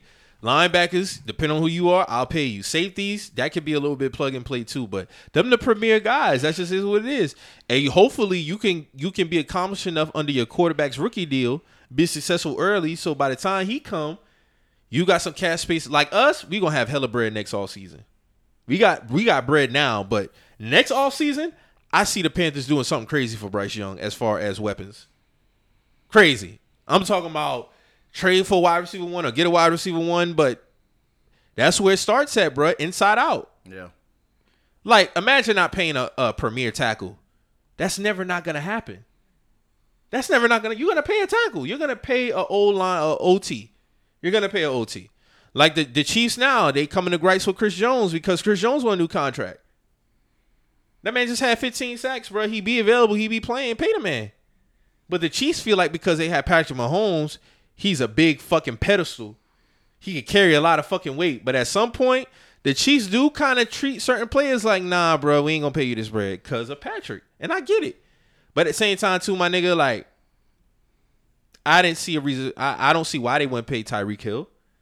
Now, when they didn't pay Tyreek Hill at the same time, too, I said, Mahomes ain't dropping. His numbers went up, actually, this year. But I don't think he would have had a number. He'd have had Travis. You had to keep one of the two. Yeah, you got some. So, but Tyreek Hill, I'm paying him whatever the fuck he want. Jamar Chase, when he's due, he gonna get paid. Oh yeah. Justin Jefferson, he's gonna get paid. Them two getting paid. They gonna set the market. Yeah, they gonna set a new market because I think the highest is Cup, isn't it, Drew? 28 right now, or Devontae Adams, 28, 27. It's Cup right now. Okay, so they're gonna hit. They might tap 30. I pay it. Shit, the cap go up every year anyway. It's fucking worth it, man. It's worth it. We talking about them premier guys, and I'm not saying you need a one to win a Super Bowl, obviously, but people are gonna say, "Well, you're talking about Mahomes," but bro, like, I mean, just wide receiver ones that could be game breakers. Yeah.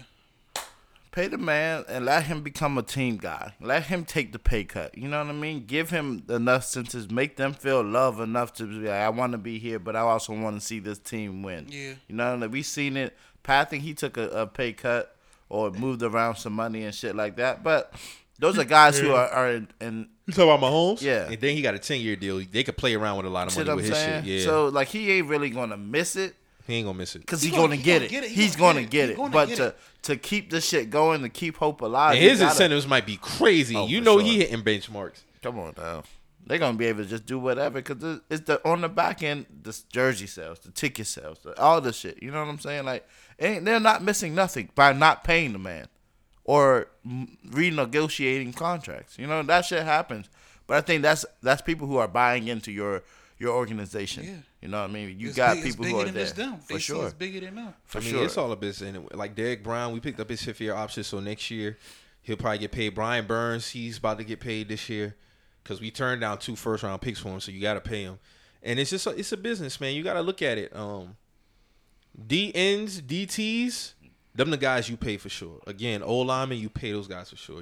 That's why they get drafted where they get drafted at. But when it comes to the running backs, when the last time a running back went top 5? It's been a minute. Yeah, it's been a second. All right. Because they know what it is. I can go late rounds and get all these same guys. Or a guy that's similar. Second round, third round, yeah. Alvin Kamara, third round pick. Mm-hmm.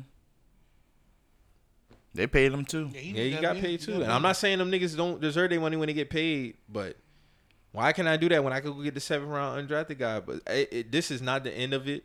We're definitely going to see more from it. So I'll be interested to see how it unfolds. But I do not see, like I said, on, they got as much leverage as WNBA players asking for 8-figure contracts. That's real shit. It's about the same. It's the same shit. It's about the same. But I don't see, it sound good, but I don't see Christian McCaffrey and Derrick Henry not playing for y'all niggas. That's not happening.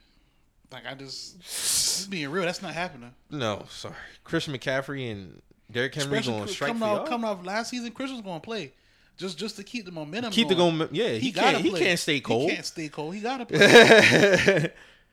Because let's just say when this contract be up, he maybe due up for another big one. That's what I'm saying. That's damaging to him. And if you could get two contracts as a running back, that's a rarity. That's not fair. That's not fair to him to tell him to sit a whole season. Yeah. But it's like the running backs are not what they was early 2000s. We seen Curtis Martin, LaDainian Tomlinson. Who else? This was across the board. Yeah, like running backs was a big thing early 2000s. Like you had to have a premier running back. It ain't like that no more, bruh. It's not like that no more. It just is what it is. Like you can't get it. When I seen that list of Super Bowl running backs, I was like, look at this shit. And then I look at the salaries. Marshawn was making $8 million, man. Breaking 20 tackles. Now that's somebody who's underpaid. Facts. And I think he had a little. They had a little. Yeah, a little thing. Yeah. But they paid him. Rightfully so. Yeah. They got him right. Richard Sherman, same thing. He got his money. But it's like, man, running backs. I feel for y'all. But hey, man, it is what it is. It is what it is. So, not for real. Yeah, that's all I pretty much got for that, man. We missing anything? Did we miss any new music that came out? Oh, Nas dropped the album. Yeah. I'm about halfway through that. Before I got the car, it was on that Irvin Magic Johnson joint. I actually like it so far. Okay. It was not bad to me. Yeah, I don't really like it at all. I'm gonna give it another spin though, but I'm not really feeling it on the first listen. But I'm gonna listen to it again. Everybody was talking about the 50 Cent and Nas record. It was cool. 50 ain't give him that many bars. Yeah. I expect him at least get a nigga 16. That gives me some hope there's gonna be more music between them two though. Okay. I mean, everybody know the background story behind why they haven't collaborated. It wasn't no real beef. It's just people associated with certain people. You know, yeah, y'all know. We really gotta get into all that, but yeah. I mean, that give me hope. There's gonna be more 50 Nas collaborations probably going forward. 50 on his last run tour right now, so I'm pretty sure he's not recording much. But you know, to have that come out, that's good. That's a good look. Travis Scott got a big concert coming up. Well, tour. Mm-hmm. You seen they starting to leak pictures of his signature shoe. I did see that. What you think about those? Not feeling them. It's a one with a. He's been hitting for most of them though. I will say that his collabs been hitting. Models, his collabs, but that's just a one with a different. Bro, look at Devin Booker's signature. Yes, that shit a fake ass blazer. It looked like it got Air Force One paneling on one of the. It looked like a blazer to me. Yeah, low top blazer, like a modern blazer. That shit ass. Like a mid blazer. Yeah, but they probably might be good on the court. Never know though, bro. Music is such at a low point, bro. It's like I think we've been very heavily critiquing these projects, bro, because we just been. You're just waiting for something to really pop, really stick. Yeah. I mean, shout out to Gunna and Thug. I'm still spinning their shit. I don't know, man. Babyface ready to drop the album. Okay, I gotta check that out. It was cool. I still gotta finish that one as well. I was bumping that yesterday. I see somebody was tripping off these niggas drop V's and act like he dropped the blueprint. Hey man, I've been trying. Hey man, I fuck with V's too, but I didn't like that. No, I know you fuck with V's. I just don't like that new project. Like niggas was severing that shit though. I'm like, bro, like all right. I mean, at the end of the day, it's y'all opinion, but all right, bro. So what y'all feel about Kodak working with 6ix9ine? Oh yeah, that did happen this week. Hey, I don't have an issue with it, honestly. Y'all heard? You heard? I'm not a street nigga. You heard the leak verse? Oh, the verse is genius, Drew. You heard it? Yeah, I heard it. Yeah, it's a genius way to play on that. He said, I'm so raw, I got a rat giving me cheese. That's a genius way to play on it. And he got a million. That man said, we ain't going in on a lick. We going in on a verse. That's all it says. That's what he said. We ain't going in on a lick. We going in on a verse. Yeah, I mean, when you apply that type of logic to it, I mean, it makes sense. He's telling them, hey, y'all smarten up. This is business at the end of the day. Like, it take an artist like Kodak to say that on wax. He's like, I'm not about to go run a lick with 6ix9ine. This is business. This is a song. Like, y'all got this shit. He applying that Nino Brown shit. What Jay-Z say a few years ago, man? Y'all can bullshit rap if you want. They say Lil Baby and 6ix9ine got music coming out too. Oh, for real? Mm-hmm. Lil Baby and 6ix9ine? Mm-hmm. Nah, I don't. That might be worse for him. That's contradictory on Lil Baby part. Now, yeah, if you're going against Gunna.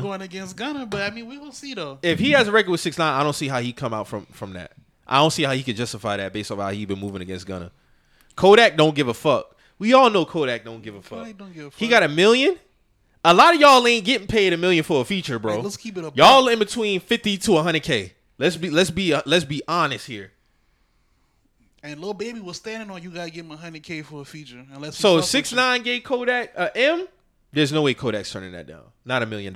From how Act 100 was saying it was definitely $1 million, and even him and the other dude that facilitated it, they got broke off too. So I don't think nobody capping when it comes to that. So 6ix9ine essentially spent what, 1.3? Probably, yeah, between paying whack and the other dude, it's another that probably 1.5 maybe. Probably 1.5. He said everybody happy. That's what Wax said. He said everybody okay. Yeah, he said everybody happy. Like, but you got to think too. 6ix9ine been getting that Spanish money. He in that Spanish bag, so that's why you don't hear him. But yeah, you don't hear him too much in rap. Like, you know, he playing in both sides. Both sides. So you know, and there's some niggas back there, man. Like, man, look at this nigga Kodak. But that $1 million look nice though. I ain't gonna lie. If them niggas, if Wack called a lot of these niggas with that M, that guarantee, They're taking that M. Now whether they play it like how Kodak played, that remains to be seen. I mean, right? Nicki did a feat. She done did 2 songs with the man. Fresh off the allegations. She did a song with the nigga fresh off the allegations. I wonder how much she was paid. I think Nicki, between the features in it, she done got, I think, at least 3M. Gotta. We talking about Nicki here. If Kodak got an M, Nicki got she probably got 1.5 too. Yeah, 2. Yeah, easily. What you think about it, Drew? Yeah, I mean, you know, business is business when it comes to this shit, bro. Man. Like, and I know Boozy's up in the terror per usual. You know, working with a ride and doing his. He said something about Kodak. Yeah, of course. He said Kodak don't got no morals. Yeah. Oh, okay. And they're street niggas. So, but Kodak, you always have to remember, don't give a fuck. Yeah, he don't care. The money's the money, and that's what it is. So bullshit with rap if you want.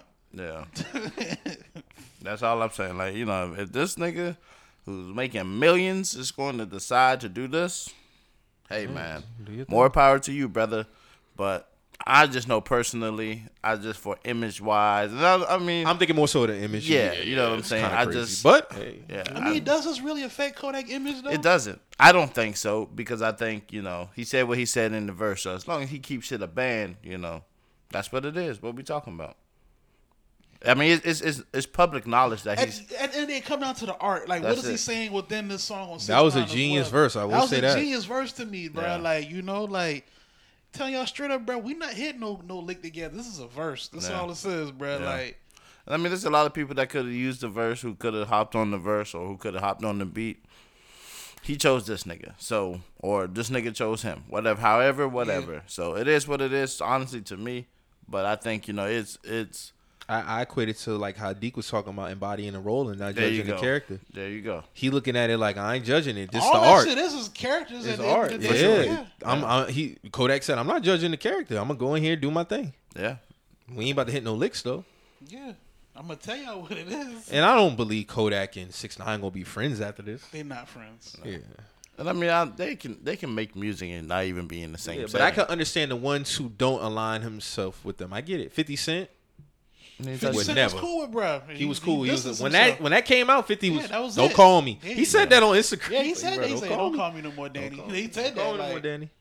But I get it. It's 50. Mm-hmm. He aligns himself with a certain code. Mm-hmm. I understand it. Mm-hmm. Certain rappers. I'm not mad at nobody who don't want to do it. Yeah. End of the day, I'm not mad at niggas who pursue their business dealings as well. Like, it is what it is, man. Like, for people who live that life and people who have lived that life and they live by a code, if they have a problem with that, cool. Mm-hmm. You know what I'm saying? I don't live by that code. I live by a different code. Right. So I can separate the music from the person. So that's why I don't understand niggas being mad at Boss and Richie still. Like, he didn't tell on you. Mm-hmm. You don't live by that code. You know what I'm saying? Like, So it's like, it is what it is. Yeah, man. So like DJ Academics like tripping versus Boozy tripping, it's two different type of tripping. You see what I'm saying? Yeah. What Ack said about this shit so far? He said anything?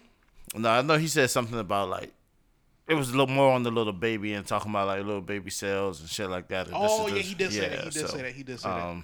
He was speaking more so like compared to Gunna sales. Mm-hmm, right. Mm-hmm. Right. So, you know, again, certain people of like that shouldn't be speaking on certain shit. Mm-hmm. You know what I'm saying? But you know, Act big on numbers. Oh, for sure. Like for sure. You know, yeah, but Act is going to continue to be him. Yeah. And I get it. He has toned down some, but some of the foundation. Oh, he getting his bag. He get there. He still get there. He just not. He not the obnoxious with it like that. Chirac Act no more though. I will say that. And I want to say condolences to Gilly. He lost his son. Yeah, man. Blessings. Definitely, man. Thursday. Blessings, man. I couldn't imagine. Can't wait till you get back, but this is way more important. Yeah, man. He's supposed to actually have a fest. Exactly. It's supposed to be this weekend. Yeah. Take your time, man. Yeah, take your time, man, and bless up, man. And be safe in Philly, man. I know some people saying Philly, man. You know? Them niggas been having it. No parents have had to go through that type of shit, but I don't know. It's been crazy up there, man. It's been crazy. I mean, and then for him to just, you know, just like, hey, man, y'all niggas ain't living on by no code, you know, for him to be just sick. Had a video talking about that. Literally just had a video talking about that. And literally. You shooting the man up when he with his auntie, his grandma, his kids, his girl, wife. Shit crazy. Yeah. But yeah, man, I Gilly, much man, get better, boys, man. Straight up. Yeah, for sure. That man Wallow, because that's his nephew, so. Yeah. You know? Yeah, y'all boys stay strong, man. Yeah, man. So we got anything else, man, before we get up out of here? Again, shout out to all the listeners, all the supporters.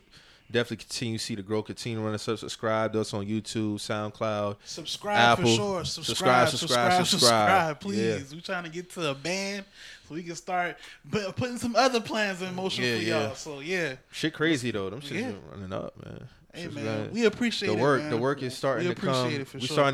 We starting to get them fruits, man. Them fruits. And it ain't low-hanging. No, it ain't low-hanging. It damn sure ain't that. Yeah. So the damn sure ain't that, man. I just want to say once again, man, I appreciate everybody, all the supporters, all the listeners, man.